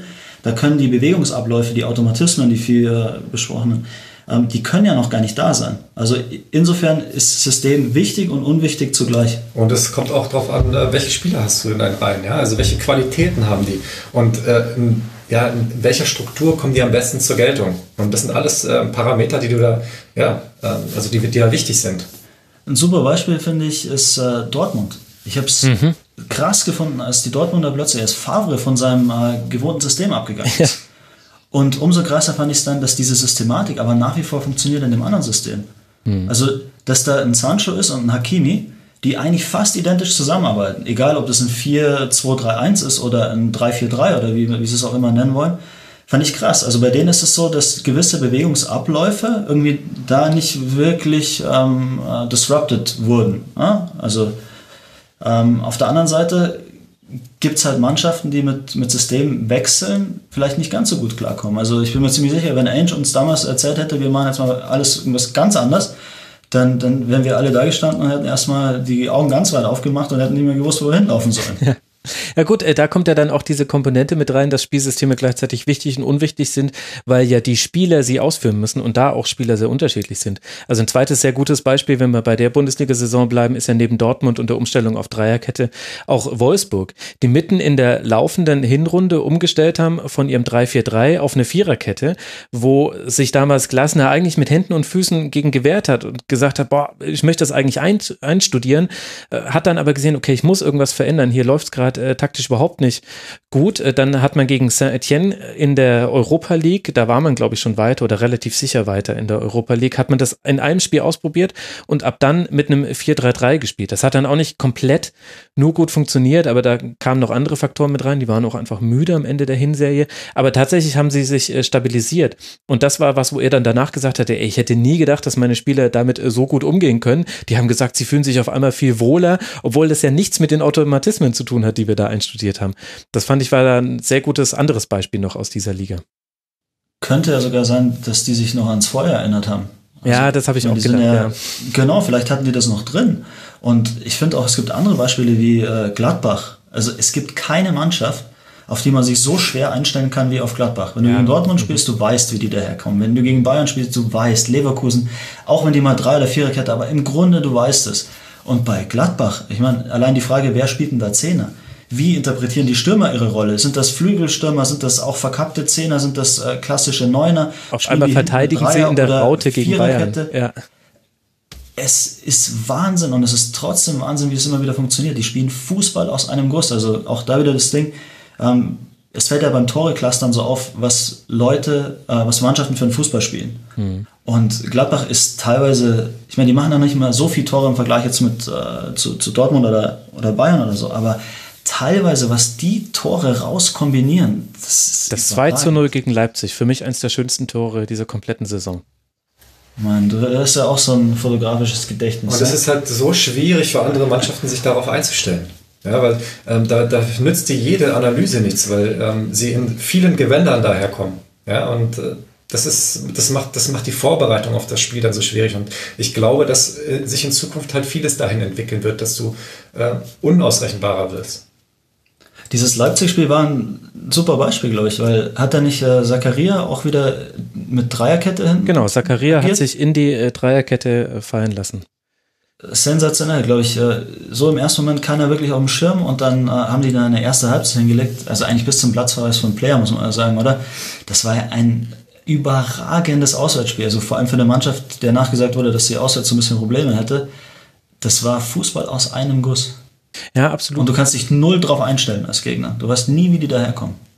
Ja, und na, beziehungsweise, das ist das Interessante, dieses Spiel. Ich hätte dieses Spiel so gerne mit 11 gegen 11 zu Ende gesehen, weil, weil das eben durch diesen Platzverweis so verzerrt wurde. Aber sie haben in der ersten Halbzeit total gut die Räume hinter, ähm, hinter den Außenverteidigern von Leipzig, die ja immer hochschieben, oder eigentlich ja Außenspieler eher, attackiert. So ist ja auch das 2 zu 0 gefallen mit so Klatschpass, Doppelpass und dann Querpass, Tor. Also, nee, und dann nochmal abgelegt und dann Tor. Also, ach, es war ein wunderbares Tor. Wirklich. Guckt euch nochmal an, liebe Hörerinnen und Hörer. Wenn ihr Sehnsucht nach Fußball habt, das 2 zu 0 von Gladbach äh, gegen Leipzig. Aber in der Halbzeit hat dann, hat dann Nagelsmann darauf reagiert und hat umgestellt. Und dann äh, war es viel, viel besser, wie Leipzig das einfach verhindert hat, dass es nach Umschaltsituationen attackierbar ist im hinteren Raum. Und da gab es zwar noch so zwei, drei Laufduelle mit Upamecano. Da hat er in der, in der ersten Halbzeit eins verloren. Da haben alle gedacht, hör, was ist hier los? Das haben wir ja schon ewig nicht mehr gesehen. Der kann auch Laufduelle verlieren. In der zweiten Halbzeit hat er wieder alle gewonnen gewonnen und Gladbach hatte keinen Schuss aufs Tor, aber weil eben halt auch dieser Platzverweis kam, ist es total schwer zu trennen, was war da jetzt schon durch die Umstellung von Leipzig begünstigt hinsichtlich äh, bessere Spielanlage für Leipzig und was kam dann durch die numerische Überlegenheit. Ja, oder allein das Ergebnis. Du weißt ja selber, ähm, in dem Moment, wo du 2-0 vorne bist, änderst du vielleicht deine Herangehensweise ein bisschen. Mhm. Es hm. gibt wenig Mannschaften, die das so konsequent zu Ende spielen wie bei. Es kann ja sein, dass man denkt, und das ist überhaupt nicht verwerflich, so als Gladbach-Spieler, oh, jetzt sind wir 2-0 vorne in Leipzig und dann bist du so, ohne dass du es wirklich merkst, so den, den Tick defensiver. Dein erster Touch ist nicht mehr ganz so mutig oder du rückst nicht mehr so äh, entschlossen von hinten raus und dadurch kann sich die Dynamik eines Spiels auch total äh, verändern oder auch diese, ich meine, diese Laufduelle, die du angesprochen hast, also Tyram gegen Upamecano war ja Wahnsinn, ne? Aber da kann zum Beispiel so eine Systemumstellung wieder einen, einen Unterschied ausmachen, weil es ist ja nicht nur deine absolute Athletik und Explosivität, sondern aus welcher Position heraus sprintest du? Also ob du als Innenverteidiger in einer Drei- oder Viererkette ähm, spielst, ob ein Stürmer von außen anläuft oder aus einer zentralen Rolle. Ähm, das ist alles unterschiedlich mhm. und deswegen sind diese taktischen Umstellungen, dieses permanente Aufeinanderreagieren auch so spannend. Und gleichzeitig spricht es auch die Beispiele jetzt, äh, Favre, dann äh, Rose in Gladbach und Nagelsmann muss man unbedingt auch mit dazu nehmen, finde ich, in Leipzig, spricht auch für so eine Uneitelkeit, was die eigene fußballerische Überzeugung angeht. Also, dass eben das war vielleicht auch das, was bei Favre ein bisschen überrascht hat. Bei den anderen beiden ist man schon so gewohnt, dass die auch wirklich bereit sind, wenn sie auf dem Platz sehen, es funktioniert so nicht. Ich werfe meine erste Idee komplett über den Haufen. Ich mache es jetzt einfach komplett anders und ich hänge auch nicht an einer an einer Formation fest. Ich bleibe bei meinen Prinzipien. Vielleicht akzentuiere ich mal andere anders. Also Rose, glaube ich, hat vor allem in seiner Anfangszeit bei Gladbach jetzt noch nicht auf alle seine Prinzipien Wert gelegt, sondern hat gesagt, naja, wir müssen ja irgendwo anfangen. Wir fangen jetzt mal mit, mit gegen den Ball und umschalten an und äh, dann kommen vielleicht auch noch Ballbesitzelemente rein. Aber das kommt ja bei den Mannschaften auch noch mit dazu und das macht sie auch so schwer ausrechenbar. Während es eben andere Trainer gibt, wo du das Gefühl hast, ohne dass ich das jetzt werten möchte, aber wo du einfach beobachten kannst, die Auswechslung nach Rückstand und die Umstellung ist immer dieselbe. Manchmal variieren dann noch die Spielernamen, je nach Trainingseindrücken unter der Woche. Aber im Grunde passiert immer dasselbe, wenn die 0-1 hinten liegen und bis zur 70. Minute äh, keinen Ausgleich erzielen konnte. Und das macht es halt dann für den Gegner einfach angenehmer. Für den Analysten ehrlich gesagt auch. Kann man sich, also ist viel stressfreier, solche Spiele anzugucken. Aber für den Gegner ist es ja auch einfacher. Und so Trainer wie Nagelsmann, wie Rose, die sind so uneitel in ihrer eigenen Überzeugung, dass die sich vielleicht sogar manchmal selber überraschen mit Entscheidungen, die sie während des Spiels treffen, die sie vorher vielleicht so gar nicht auf dem Schirm hatten. Da spekuliere ich jetzt. Ich glaube, das hat gar nichts mit Eitelkeit zu tun, sondern es geht darum, ein Spiel erfolgreich zu bestreiten. Und äh, wenn, wenn ein Rose oder ein Nagelsmann nicht davon überzeugt sind, dass es in der jetzigen Struktur funktioniert, dann stellen sie halt um. Mhm. Und sie sind halt in der Lage, auch umzustellen, weil ihre Spieler dementsprechend geschult sind und ähm, jeder weiß, was er zu tun hat. Und ja. ähm, das ist dann vielleicht bei dem einen oder anderen Verein oder beim einen oder anderen Trainer dann nicht so sehr ausgeprägt, wie es bei den Jungs ist. Und ähm, vielleicht dann auch ein Grund, dass da dann nicht darauf reagiert wird, ähm, was da gerade auf dem Platz passiert. An dieser Stelle muss man eigentlich jetzt über Bruce Lee reden. Er hat ja einen, einen, Style, einen Style erfunden, den er No-Style nennt. Also der ist ja versiert in verschiedenen Kampfkünsten aber er hat gesagt, warum soll ich denn nur wegen Zung ähm, kämpfen oder nur wrestlen oder was auch immer? Also im Grunde limitiere ich mich doch selber dadurch, dass ich einen Style habe. Also ich muss voranschicken, ich war auch total davon überzeugt, quasi, dass es ein System geben muss, was besser ist als alle anderen und was meine Mannschaft spielen kann. Und dann habe ich alle meine vertrauten ähm, Automatismen in diesem System. Und warum soll ich das äh, äh verändern? Also wenn Plan A nicht funktioniert, dann gibt es keinen Plan B, sondern dann müssen wir Plan A besser machen. Aber im Grunde ist es doch viel, viel geiler. Also dieses berühmte, ja, also sei wie Wasser, mein Freund, was Bruce Lee so rausgehauen hat. Ne? Gibt es ja dieses geile YouTube-Video.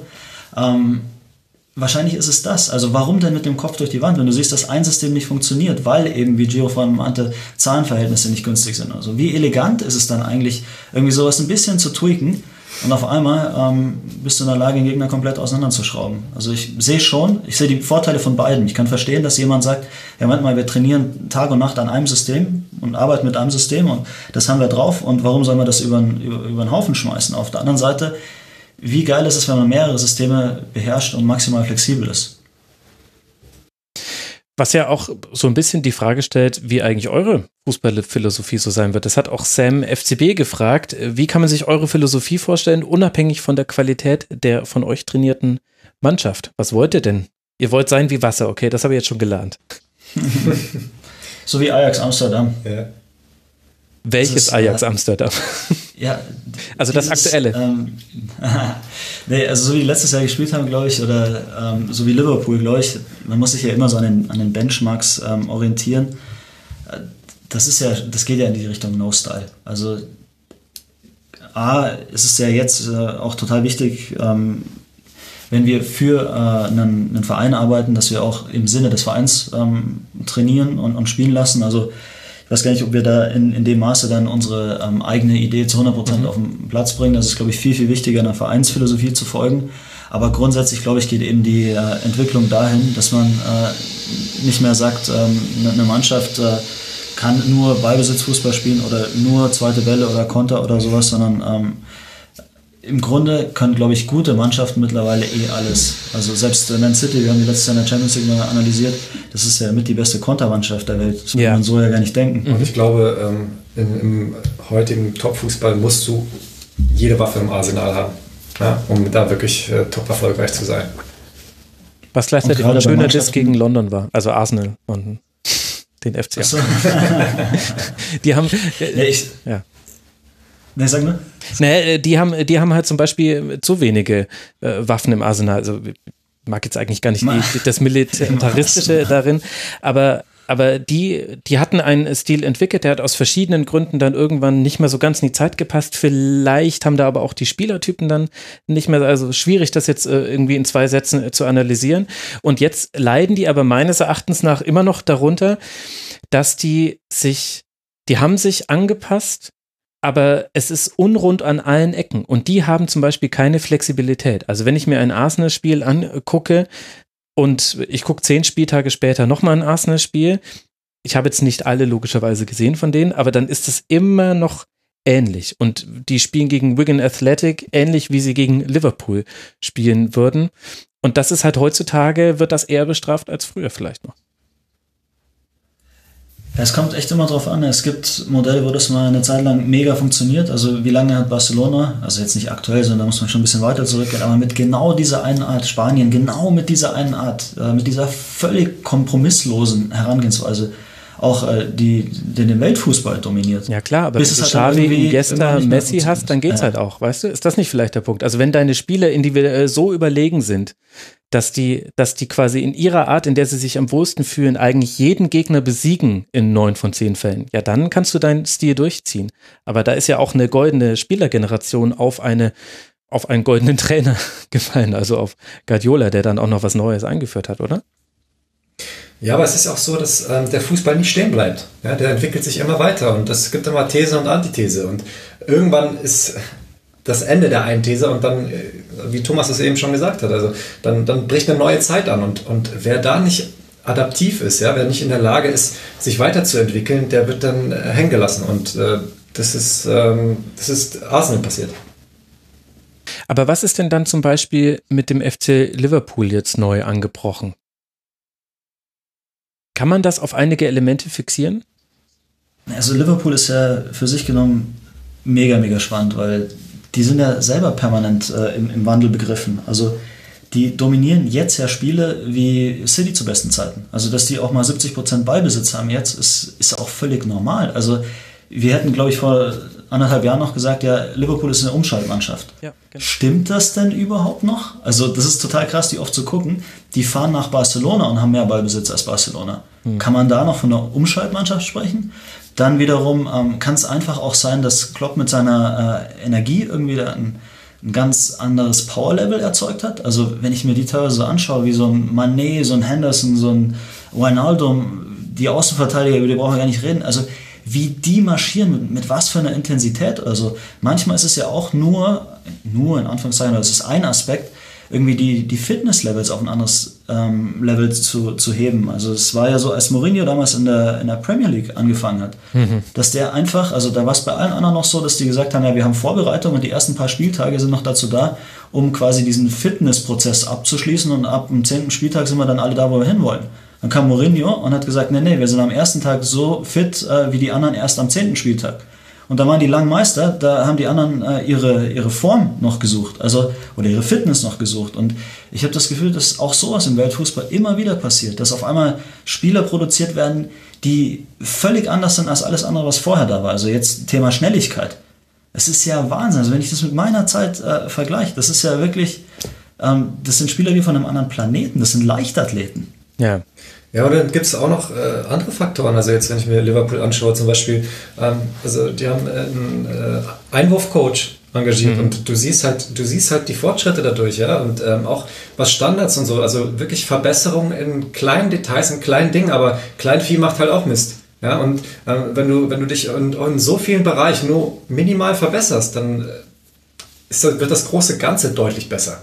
Mhm. Und das, das meine ich auf jeden Fall äh, bei Liverpool zu sehen ja, dass sie wirklich äh, jedes kleinste Detail äh, versuchen zu verbessern. Ja, Ernährung da ja auch ein ganz spannendes Thema. Genau, zum Beispiel. Ja. Und beim Einwurfcoach. Scouting auch bei denen? Ja, ja. ja. Und beim Einwurfcoach, den hatte ich ja selbst mal im Rasenfunk, ich glaube schon vor anderthalb Jahren oder so. Und seitdem habe ich da viel mehr drauf geachtet. Und es ist unglaublich frustrierend, wie schlecht Einwürfe in der Bundesliga sind. Wenn man da ja, wirklich unfassbar. mal drauf achtet, das ist Wahnsinn. Das ist, also bei, bei manchen Mannschaften, da kannst du wirklich, da weiß ich schon genau, was passiert. Also, sorry, FC Augsburg, aber eure. Das ist die Standardsituation, die am meisten vorkommt. Ja, ja, genau, genau. Und, und du kannst nämlich tatsächlich auch durch Bewegung dadurch auf einmal äh, einen Raum öffnen. Und da denken aber, also es gibt, es, es gibt ganz deutlich einige Bundesligisten, die achten da drauf. Gladbach, Hoffenheim, Leipzig. Bei Bayern ist es Trial and Error, wenn man ehrlich ist. Da ist allein schon die Art der Ausführung, die haben wahrscheinlich zu viele Einwürfe, keine Ahnung, woran das liegt. Aber zum Beispiel der, der Einwurf des FC Augsburg auf Höhe der eigenen Mittellinie ist immer derselbe. Immer die Linie entlang und dann entweder schaffe ich es, den Ball mit dem, mit dem Gegenspieler am Hintern irgendwie zu verarbeiten oder es gibt halt äh, den nächsten Einwurf und dann wieder die Linie entlang und dann wird gebolzt und dann steht aber in dem Raum, in dem hingebolzt wurde, gar keiner, weil der hat ja reingeschoben, er wollte ja das Spielfeld eng machen. Es ist absolut frustrierend. Naja. Ja, und das, also, es ist so schade, weil ähm, Standardsituationen sind halt ähm, Situationen, die du wirklich vorher planen kannst, wo du genau weißt, was passiert, wenn du es gut vorbereitest. Ja? oder wo du viele Optionen hast. Und ähm, da finde ich, dass da deutlich, also viel, viel zu wenig gear äh, dran gearbeitet wird. Und das ist halt nicht nur Einwürfe, Einwürfe sondern es sind auch äh, Ecken, Freistöße ja. und äh, sonstiges. Ja. Ja, das Lustige ist ja, dass wir beim Thema Einwurftrainer immer dran denken, äh, ja, so weit wie möglich zu werfen. Aber darum geht es ja gar nicht. Also eigentlich ist es ja klar, also wenn das mal eine Einwurflanke werden kann, auch cool. Aber es geht ja vor allem darum, den eigenen Ballbesitz äh, signifikant zu steigern nach eigenen Einwürfen. Genau, genau, den Ball nicht also, gleich wieder. Das ist keine Muskelübung. Äh, oder im ja. besten Fall, was machen dann alle? Einwurf ist ja immer, wir rücken maximal rüber. Wenn du da clever bist, also sind wir wieder bei Prinzipien, Zeit und Raum, du willst ja da Fußball spielen, wo der Gegner nicht ist. Das heißt, beim Einwurf muss es ja nur darum gehen, den Ball dahin zu bringen, wo der Gegner gerade nicht ist, auf die andere Seite. Wie machst du es mit zwei, drei Zügen? Wenn du das clever machst, äh, dann kannst du den Gegner auch total auseinanderschrauben. Und äh, da kannst du mit Blocks arbeiten und sonstigen Sachen. Wenn du es dann schaffst, den Ball auf die andere Seite zu bringen, dann hast du da vielleicht eine 1 gegen 1 Situation mit viel Zeit und viel Raum. Genau, das macht eben Liverpool total super und die haben eben ganz oft dieses, äh, einer läuft gegen, der andere blockt den, der passen sollte. Dann wird, der Einwurf wird ausgeführt und den Ballbesitz, den sie da haben, der ist noch nicht gefährlich. Aber weil der Spieler weiß, ich muss jetzt den Diagonalball spielen, weil da hinten steht nämlich Mané und der weiß nämlich ganz genau, jetzt läuft er schon los, dann ist da der offene Raum. Deswegen sind die dann so gefährlich. Es ist, es ist ja nie der Einwurf an sich, der so, oder selten ist der Einwurf an sich schon das Meisterwerk, sondern das, was danach geschieht. Und das ist die Situation, mein Gott, Fußball beruht in großen Teilen darauf, dass es schwierig ist, mit dem Fuß ein rundes Ding zu kontrollieren. Und jetzt haben wir mal eine Situation, wo wir es in den Händen haben, wo es viel einfacher ist, diese, dieses, diese verdammte Kugel zu kontrollieren. Und dann machen die nichts draus. Das macht mich wahnsinnig. Gut. Wir sind da jetzt hingekommen, wir kamen von der Spielphilosophie. Äh, wir haben noch eine Frage bekommen von Rita und die geht jetzt mehr so Richtung der aktuellen Bundesliga-Saison, nämlich sie schreibt, ich habe mich gefragt, wie das eigentlich einzuordnen ist, dass die Mannschaften im Moment so unterschiedlich trainieren. Das schafft doch verzerrte Voraussetzungen, sollte die Liga tatsächlich zu Ende gespielt werden können. Vielleicht könnt ihr das kurz diskutieren. Wie ist da eure Meinung zu? Ja, also ich denke, dass aufgrund der Fairness es schon so sein sollte, dass äh, die Vereine da ähm, ja, gleiche Voraussetzungen haben. Also ist, ich denke schon, dass es ein Wettbewerbsvorteil ist, wenn du äh, täglich trainieren kannst. Also sei es auch, wenn es nur in, in, in, kleinen Gruppen ist oder ob du gar nicht trainieren kannst, ja. Und mhm. darauf angewiesen bist, dass du zu Hause irgendwie dein Home, äh, Heimtraining machst. Ähm, oder Cybertraining, wie es bei Bayern ist genannt Ja, also allein aufgrund der Fairness äh, und der gleichen Voraussetzungen bin ich da der Meinung, dass, äh, ja, dass ein, ein einheitlicher Konsens gefunden werden sollte. Ja, das wird wahrscheinlich ein ähnlicher Kaltstart werden wie nach der Winterpause oder die ersten Saisonspiele, wo du ähm, auch erstmal wieder einen Rhythmus entwickeln musst. Also man würde sich ja wünschen, ich weiß nicht, ob das in irgendeiner Form realistisch ist, dass sie zumindest irgendwie zwei, drei Wochen nochmal normal trainieren können, weil aus diesem ähm, also Zustand von 0 auf 100, ähm, das weiß ja jeder, der selber mal gekickt hat, das muss ja noch nicht mal auf Profi-Level sein, aber so das Gefühl für Zeit und Raum, Rhythmus des Spiels, Tempo des Spiels, also mhm. das kannst du ja, da kannst du nicht mal Training mit Spiel vergleichen, geschweige denn dann Einzeltraining. Also was, was kannst du denn wirklich trainieren, wenn du ähm, so in Kleingruppen arbeitest? Das ist schon für alle eine, eine ziemliche Herausforderung. Vor allem habe ich mich auch gefragt, da seid ihr aber natürlich viel bewanderter als ich. Das ist ja letztlich jetzt gerade so eine Situation, nicht ganz so wie nach der Saison, ähm, wo, die, wo die Spieler halt noch so Laufpläne haben, die sie dann absolvieren, aber ja schon ähnlich. Je, je länger das jetzt wird, desto mehr muss man ja wahrscheinlich wieder an dieser Grundlagenphysis arbeiten, die man ja sonst in der Saisonvorbereitung innerhalb von ein paar Wochen aufbaut. Die muss jetzt zwar nicht mehr über das komplette Jahr reichen, aber es ist ja, es ist ja gerade so ein komischer Limbo-Zustand für alle Spieler. Die sind jetzt nicht in der Saisonpause, sie können sich nicht total gehen lassen. Gleichzeitig äh, haben sie jetzt aber auch äh, regeneriert, also können eigentlich jetzt wieder bei die, die Akkus auf 100 Prozent bringen und dann ja im Grunde jetzt ein komplettes Jahr dann spielen. Und gleichzeitig weiß ja keiner, wie hoch er jetzt die Intensität schrauben soll. Das ist ja das entscheidende Stichwort, glaube ich, wenn es um Fitness geht. Also alles, was du da sagst, ist ja total richtig. Der Punkt, glaube ich, ist, ja für alle jetzt gleich. Und mhm. da sind wir wieder bei dem Thema, was wir ganz am Anfang mal ähm, angerissen haben. Du hast jetzt ja zwei Möglichkeiten. Du kannst als Spieler und als Verein dich genau darauf stürzen und zu sagen, hey, wir haben eine Entschuldigung, eine Ausrede oder was auch immer. Ne? Aus dem und dem Grund können wir nicht so, wie wir vielleicht normalerweise gekonnt hätten. Aber wem bringt das was? Was bringt den Kölnern irgendwie zu sagen, boah, so unfair, wir hatten so einen Lauf und jetzt kommt diese Pause? Ähm, dann sagen andere Spieler, oh, das verzerrt das ganze. Spieler, die verletzt waren, sind jetzt wieder mhm. da, jetzt haben die einen Vorteil oder whatever.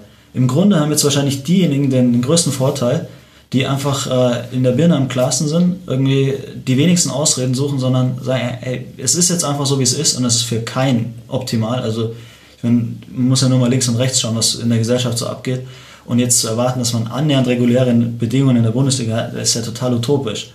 Und ich glaube, dass jetzt vor allem für die Trainer die Aufgabe sein wird, ähm, dass die Jungs völlig klar in der Birne sind, weil aus eigener Erfahrung, ich weiß nicht, ob es immer noch so ist, aber wir Fußballer sind unheimlich kreativ darin, Ausreden schon mal äh, uns zu überlegen, für den Fall, dass irgendwas nicht so laufen sollte.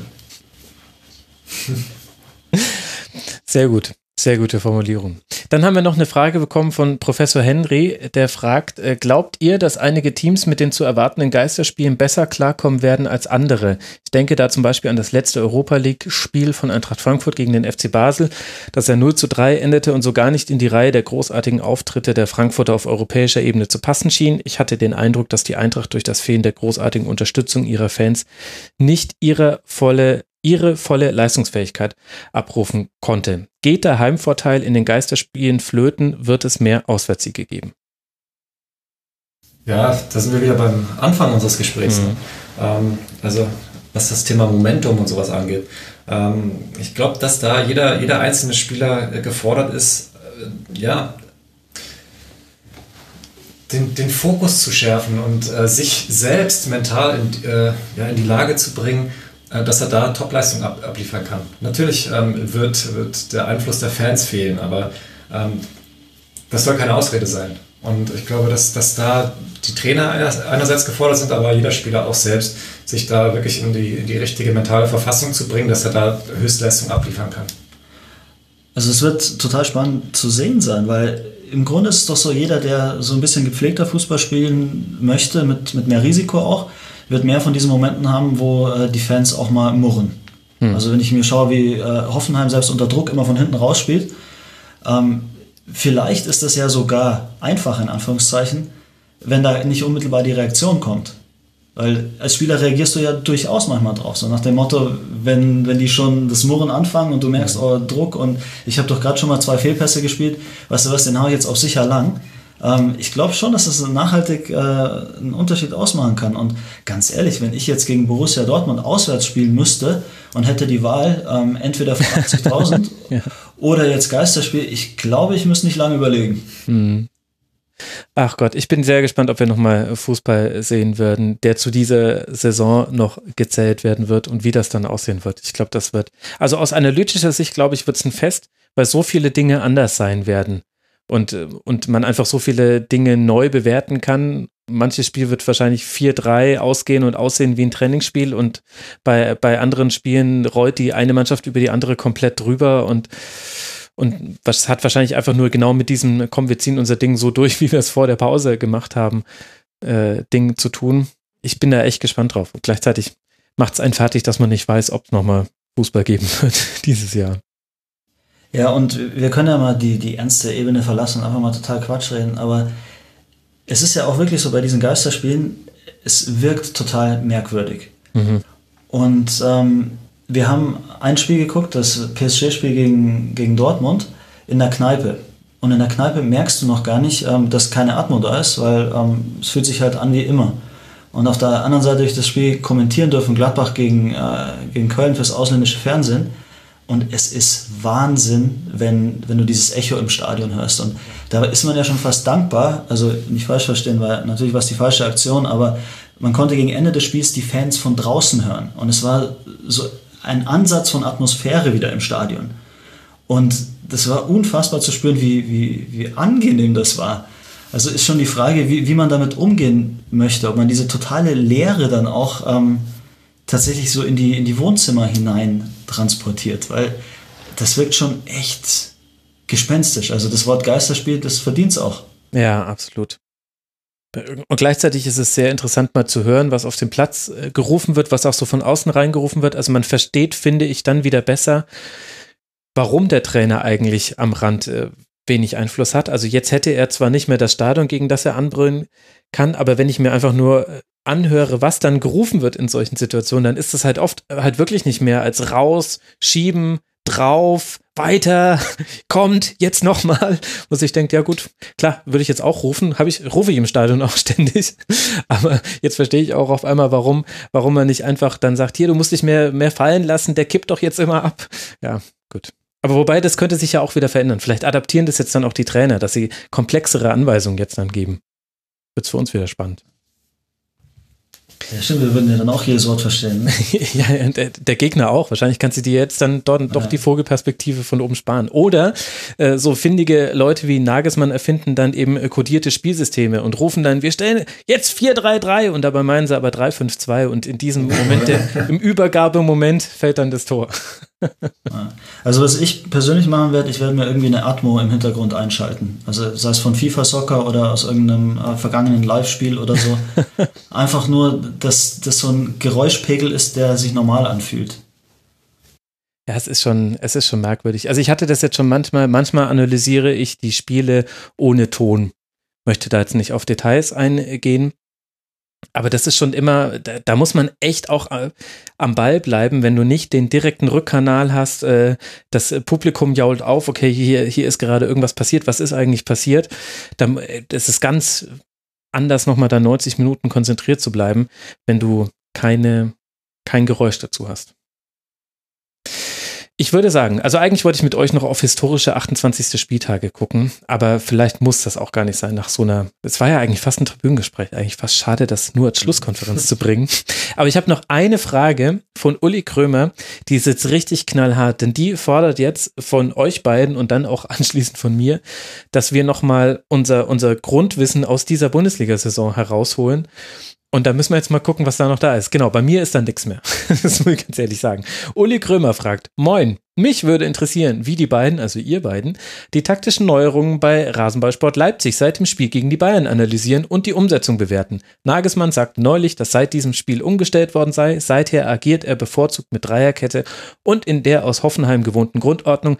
Was hat das im Spiel en Detail bewirkt? Welche Positionen haben sich wie genau verschoben? Sabitzer beispielsweise. Vielen Dank. Ja, dann sage ich und bitte. Wie war die Frage nochmal? es, ist, es ist schon krass, also, wie man das verdrängt, oder? Also ich müsste ja, mich da jetzt also, viel Zeit wieder reindenken. Das ist genau das, das jetzt aus dem Stegreif so zu beantworten. Und vor allem die Frage ist ja so komplex, da müsste man sich Leipzig, glaube ich, in dem Zeitraum nochmal wirklich vorknüpfen und auch dieses Vorher-Nachher dann ähm, vergleichen. Was ich irgendwie, also beantwortet jetzt echt nicht die Frage. Was ich total spannend fand, war, wie Leipzig aus der Winterpause gekommen ist. Also Leip äh, Nagelsmann hat das ja in einigen Interviews betont, dass er gerne hätte, dass die Mannschaft enger spielt. Und gerade die ersten Spiele so gegen Union Berlin, weil, also darüber kann ich reden, weil ich das jetzt neulich auch nochmal geguckt habe. Und auch dieses Heimspiel gegen Gladbach, da haben die so krass durch die Mitte gespielt, mit so vielen Männern im Zentrum. Mhm. Und ähm, eigentlich hat es teilweise gar nicht so gut geklappt dann auch. Also das war gefühlt so, dass sie sich selber ähm, Raum genommen haben und äh, aus, aus der Nummer raus kam dann aber plötzlich kamen diese Auftritte gegen, äh, gegen Tottenham und dann äh, gegen, gegen Schalke, wo die auswärts 5-0 gewinnt. Ja. Oder 5-0 was? Ja, ja, genau. Ähm, das ist also Wahnsinn zu, zu beobachten, wie eine Mannschaft sich im Saisonverlauf auch ähm, so ändert und wie, wie Nagelsmann Einfluss auf, auf die Spielweise der Mannschaft hat. Also vor der Winterpause, glaube ich, diesen Lauf, wo sie neunmal hintereinander drei Tore machen, mhm. dann irgendwie gefühlt viel Zeit in der Winterpause an Sachen zu arbeiten, dann kommt aber irgendwie erstmal was dabei rum, was nicht unbedingt äh, der nächste Schritt vorwärts äh, war und dann wird ein Schalter umgelegt und vielleicht war das tatsächlich dieses Bayern-Spiel. Also vielleicht hast du da einfach nur einen mega intelligenten Hörer und äh, ja, seitdem ist das ja schon wieder extrem spektakulär, was die da abziehen. Also alle Rasenfunkhörerinnen und Hörer sind äh, super intelligent. Aber äh, das war, glaube ich, also ich glaube, das ist sogar unbestritten, dass das so ein bisschen der, der Aha-Moment war, wo, wo Leipzig in München ja erstmal kein schlechtes Spiel gemacht hat, in der ersten Halbzeit ein bisschen Glück hatte, aber dann umgestellt hat zur zweiten Halbzeit. Und dann muss ja eigentlich, eigentlich gewinnt Rabades, wenn Werner die Chance verwandelt, hatte eine sehr große Chance. Und, äh, der war aber nicht so leicht dabei. Weil er ihn direkt nehmen musste. Ohne, aber hätte er nicht annehmen können? Ja, der ist ja halt, der ist, war halt sehr scharf gespielt und ist noch äh, ja, aufgetrumpft vorher auf dem Boden. Also der ist nicht so leicht mhm. zu nehmen. Genau, aber äh, was sie eben äh, ab dann hatten, war, fand ich, dass die Rollenverteilung zwischen Schick und Werner war dann irgendwie eindeutiger. Und Werner konnte wieder mehr so, äh, also mehr so auf die Flügelräume wieder gehen. Und er ist halt einfach dann gefährlich, wenn er reinziehen kann, weil es dann eben die Übergabemomente gibt. Ich glaube, da, da schließt sich ein weiterer kleiner Kreis in diesem, in dieser Sendung. Und also von den Ergebnissen her war es, war es eine Veränderung. Gleichzeitig hat Leipzig aber schon, also dieser Zentrumsfokus, das, da stehen sie sich halt wirklich oft auf dem, auf dem Fuß. Und gegen Leverkusen zum Beispiel hast du gesehen, in diesem 1 zu 1, wo Leverkusen eine sehr, sehr gute erste Halbzeit spielt, in der zweiten Halbzeit dann Leipzig zwar viel mehr die Kontrolle hat, aber recht wenige Chancen, wenn ich mich gerade richtig an dieses Spiel erinnere. Da war es zum Beispiel so, und äh, Bosch ist ja zum Beispiel einer, der sehr, sehr gut darin ist, Räume zu besetzen und bewusst Räume freizulassen oder Freude, äh, Räume zu fluten. Und da war es zum Beispiel so, Mittelfeld, einfach komplettes Gewusel, komplett dicht. Wenn mal jemand es geschafft hat, äh, da raus, äh, aus diesem Gewusel heraus einen produktiven, tiefen Pass zu spielen, dann wurde es immer gefährlich. Aber grundsätzlich war da einfach das Zentrum erstmal komplett dicht. Und da hat es Leipzig dann nicht geschafft, irgendwie über die Flügel das zu nutzen, was, also Leverkusen hat da auch ein sehr gutes Spiel gemacht. Aber da hatte ich das Gefühl, das war noch so ein bisschen das, was er angesprochen hatte, das in der Hinserie nicht so gut war. Das hat sich in dem Spiel da schon noch gezeigt, fand ich. Also Leipzig hat sich nicht komplett verändert, wäre ja auch komisch. Ich hatte gerade bei dem Bayern-Spiel auch den Eindruck, dass es viel damit äh, zusammenhängt, wie aggressiv die angelaufen werden. Mhm. Also Bayern in der Phase gerade, weil die haben ja auch, ähm, ja, also gerade Muster, die, die die ja fast blind runterspielen. Wenn die von hinten in aller Ruhe aufbauen können, mit Boateng am Ball, mit Alaba am Ball, das ist schon schwer zu verteidigen. Ähm, ab dem Moment, wo die aber viel, viel aggressiver angelaufen wurden, haben sie viel schwerer getan. Mhm. Das siehst du auch bei Dortmund immer total super, weil nämlich dann ein Mittel so ein bisschen weggenommen wird, zumindest meiner Beobachtung nach. Und zwar beide Mannschaften, sowohl Bayern als auch Dortmund, agieren ganz oft mit langen Bällen aus der letzten Kette hinter die letzte Kette des Gegners. Und weil eben einfach die Außenspieler oder auch die Stürmer so schnell sind, gewinnen die dann häufiger das Laufduell. Ähm, und weil die Bälle auch so präzise kommen und dann werden daraus Chancen kreiert. Und wenn du diese beiden Mannschaften stresst, das hat zum Beispiel auch Paderborn sehr gut gemacht gegen Dortmund, dann, dann werden einfach diese Bälle nicht gespielt, weil du dafür nicht die Zeit hast. Du hast nicht die Zeit, eben den einen Querpass noch auf den Innenverteidiger zu spielen und der schickt dann einfach jemanden lang, sondern dann gibt's immer die klassische Eröffnung, okay, raus auf den Außenverteidiger, äh, der Sechser zieht raus oder einer der Achter lässt sich fallen oder man spielt sogar zur Not lang die Linie entlang, nicht so gern genommener Pass. Also äh, das ist, glaube ich, was, was sowohl Dortmund als auch Bayern öfter genommen wurde in dieser Saison, was zum Beispiel bei Liverpool komischerweise immer klappt. Die haben da immer eine Antwort drauf. Ich kann aber nicht sagen, warum. Ich gucke zu wenig Liverpool dafür. Aber die sind zum Beispiel, wenn die hoch angelaufen werden, weiß nicht, ob es einfach nur ist, dass die dann immer lang schlagen oder so. Gucke ich zu wenig Liverpool. Kann ich nicht sagen. Aber die kommen damit besser klar als die beiden. Ja, das sind wir wieder beim Thema, ne? Warum ist Liverpool vermeintlich das Maß aller Dinge gerade?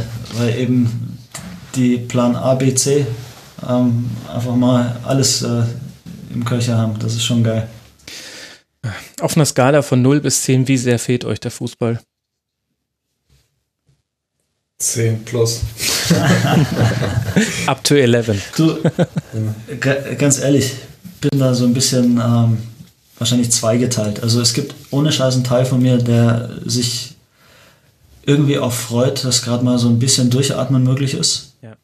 Ähm, auf der anderen Seite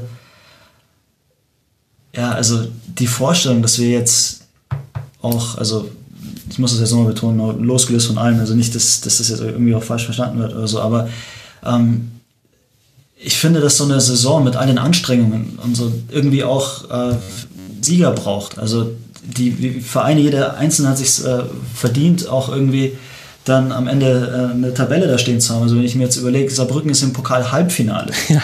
Ja. Äh, was, wie, wie tragisch wäre das denn? Noch nie da gewesen, ein Viertligist, der sich bis dahin vorkämpft und dann ja, wird die Saison einfach abgesagt. Oder wir reden über. Oder es über wird als Geisterspiel ne? gespielt.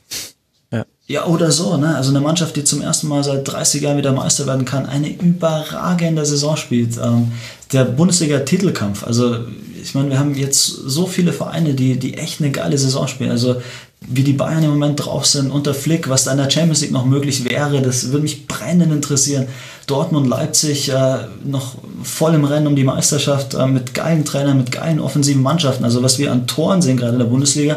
Und das ist dann eben die andere Seite. Also das vermisse ich ohne Ende. Ja, und gleichzeitig ist einem ja bewusst, dass das ein Luxusproblem ist und dass das mit den eigentlichen Problemen dieser Welt nichts zu tun hat, dass wir alle auch überleben würden, wenn es jetzt einfach die Saison 2019, 2020 nicht gibt.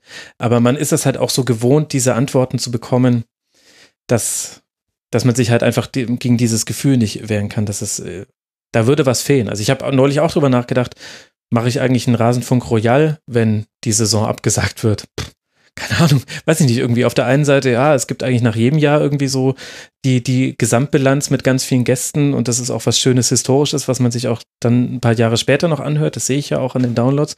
Aber auf der anderen Seite wäre es so wahnsinnig unbefriedigend, wenn ich jetzt mit jemandem von Werder drüber reden müsste, wie die Saison verlaufen ist. Und wir dann einfach sagen müssten, ja, und dann war es ja vorbei und nächste Saison jetzt dann mit 20 Mannschaften mal gucken, was, was Bremen dann macht. Ah. Naja, schauen wir mal, wie es kommt.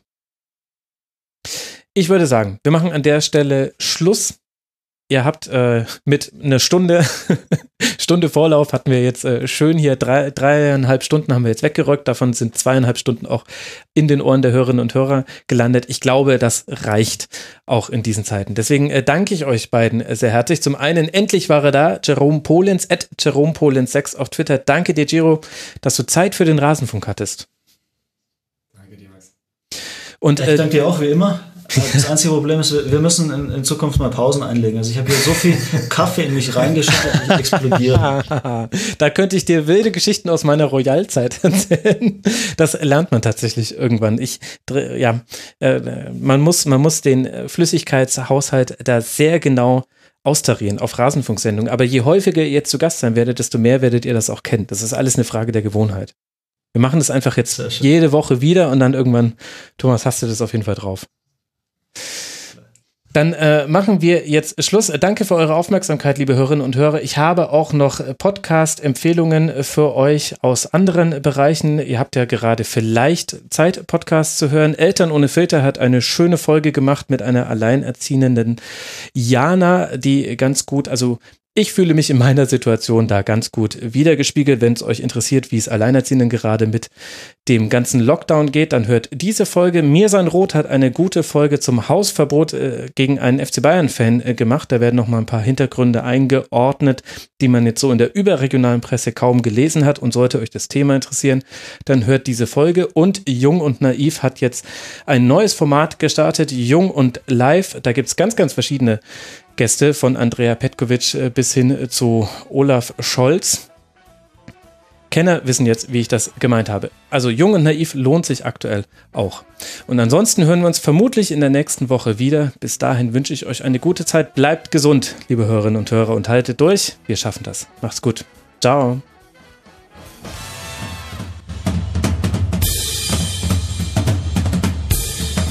Das war die Rasenfunk-Schlusskonferenz.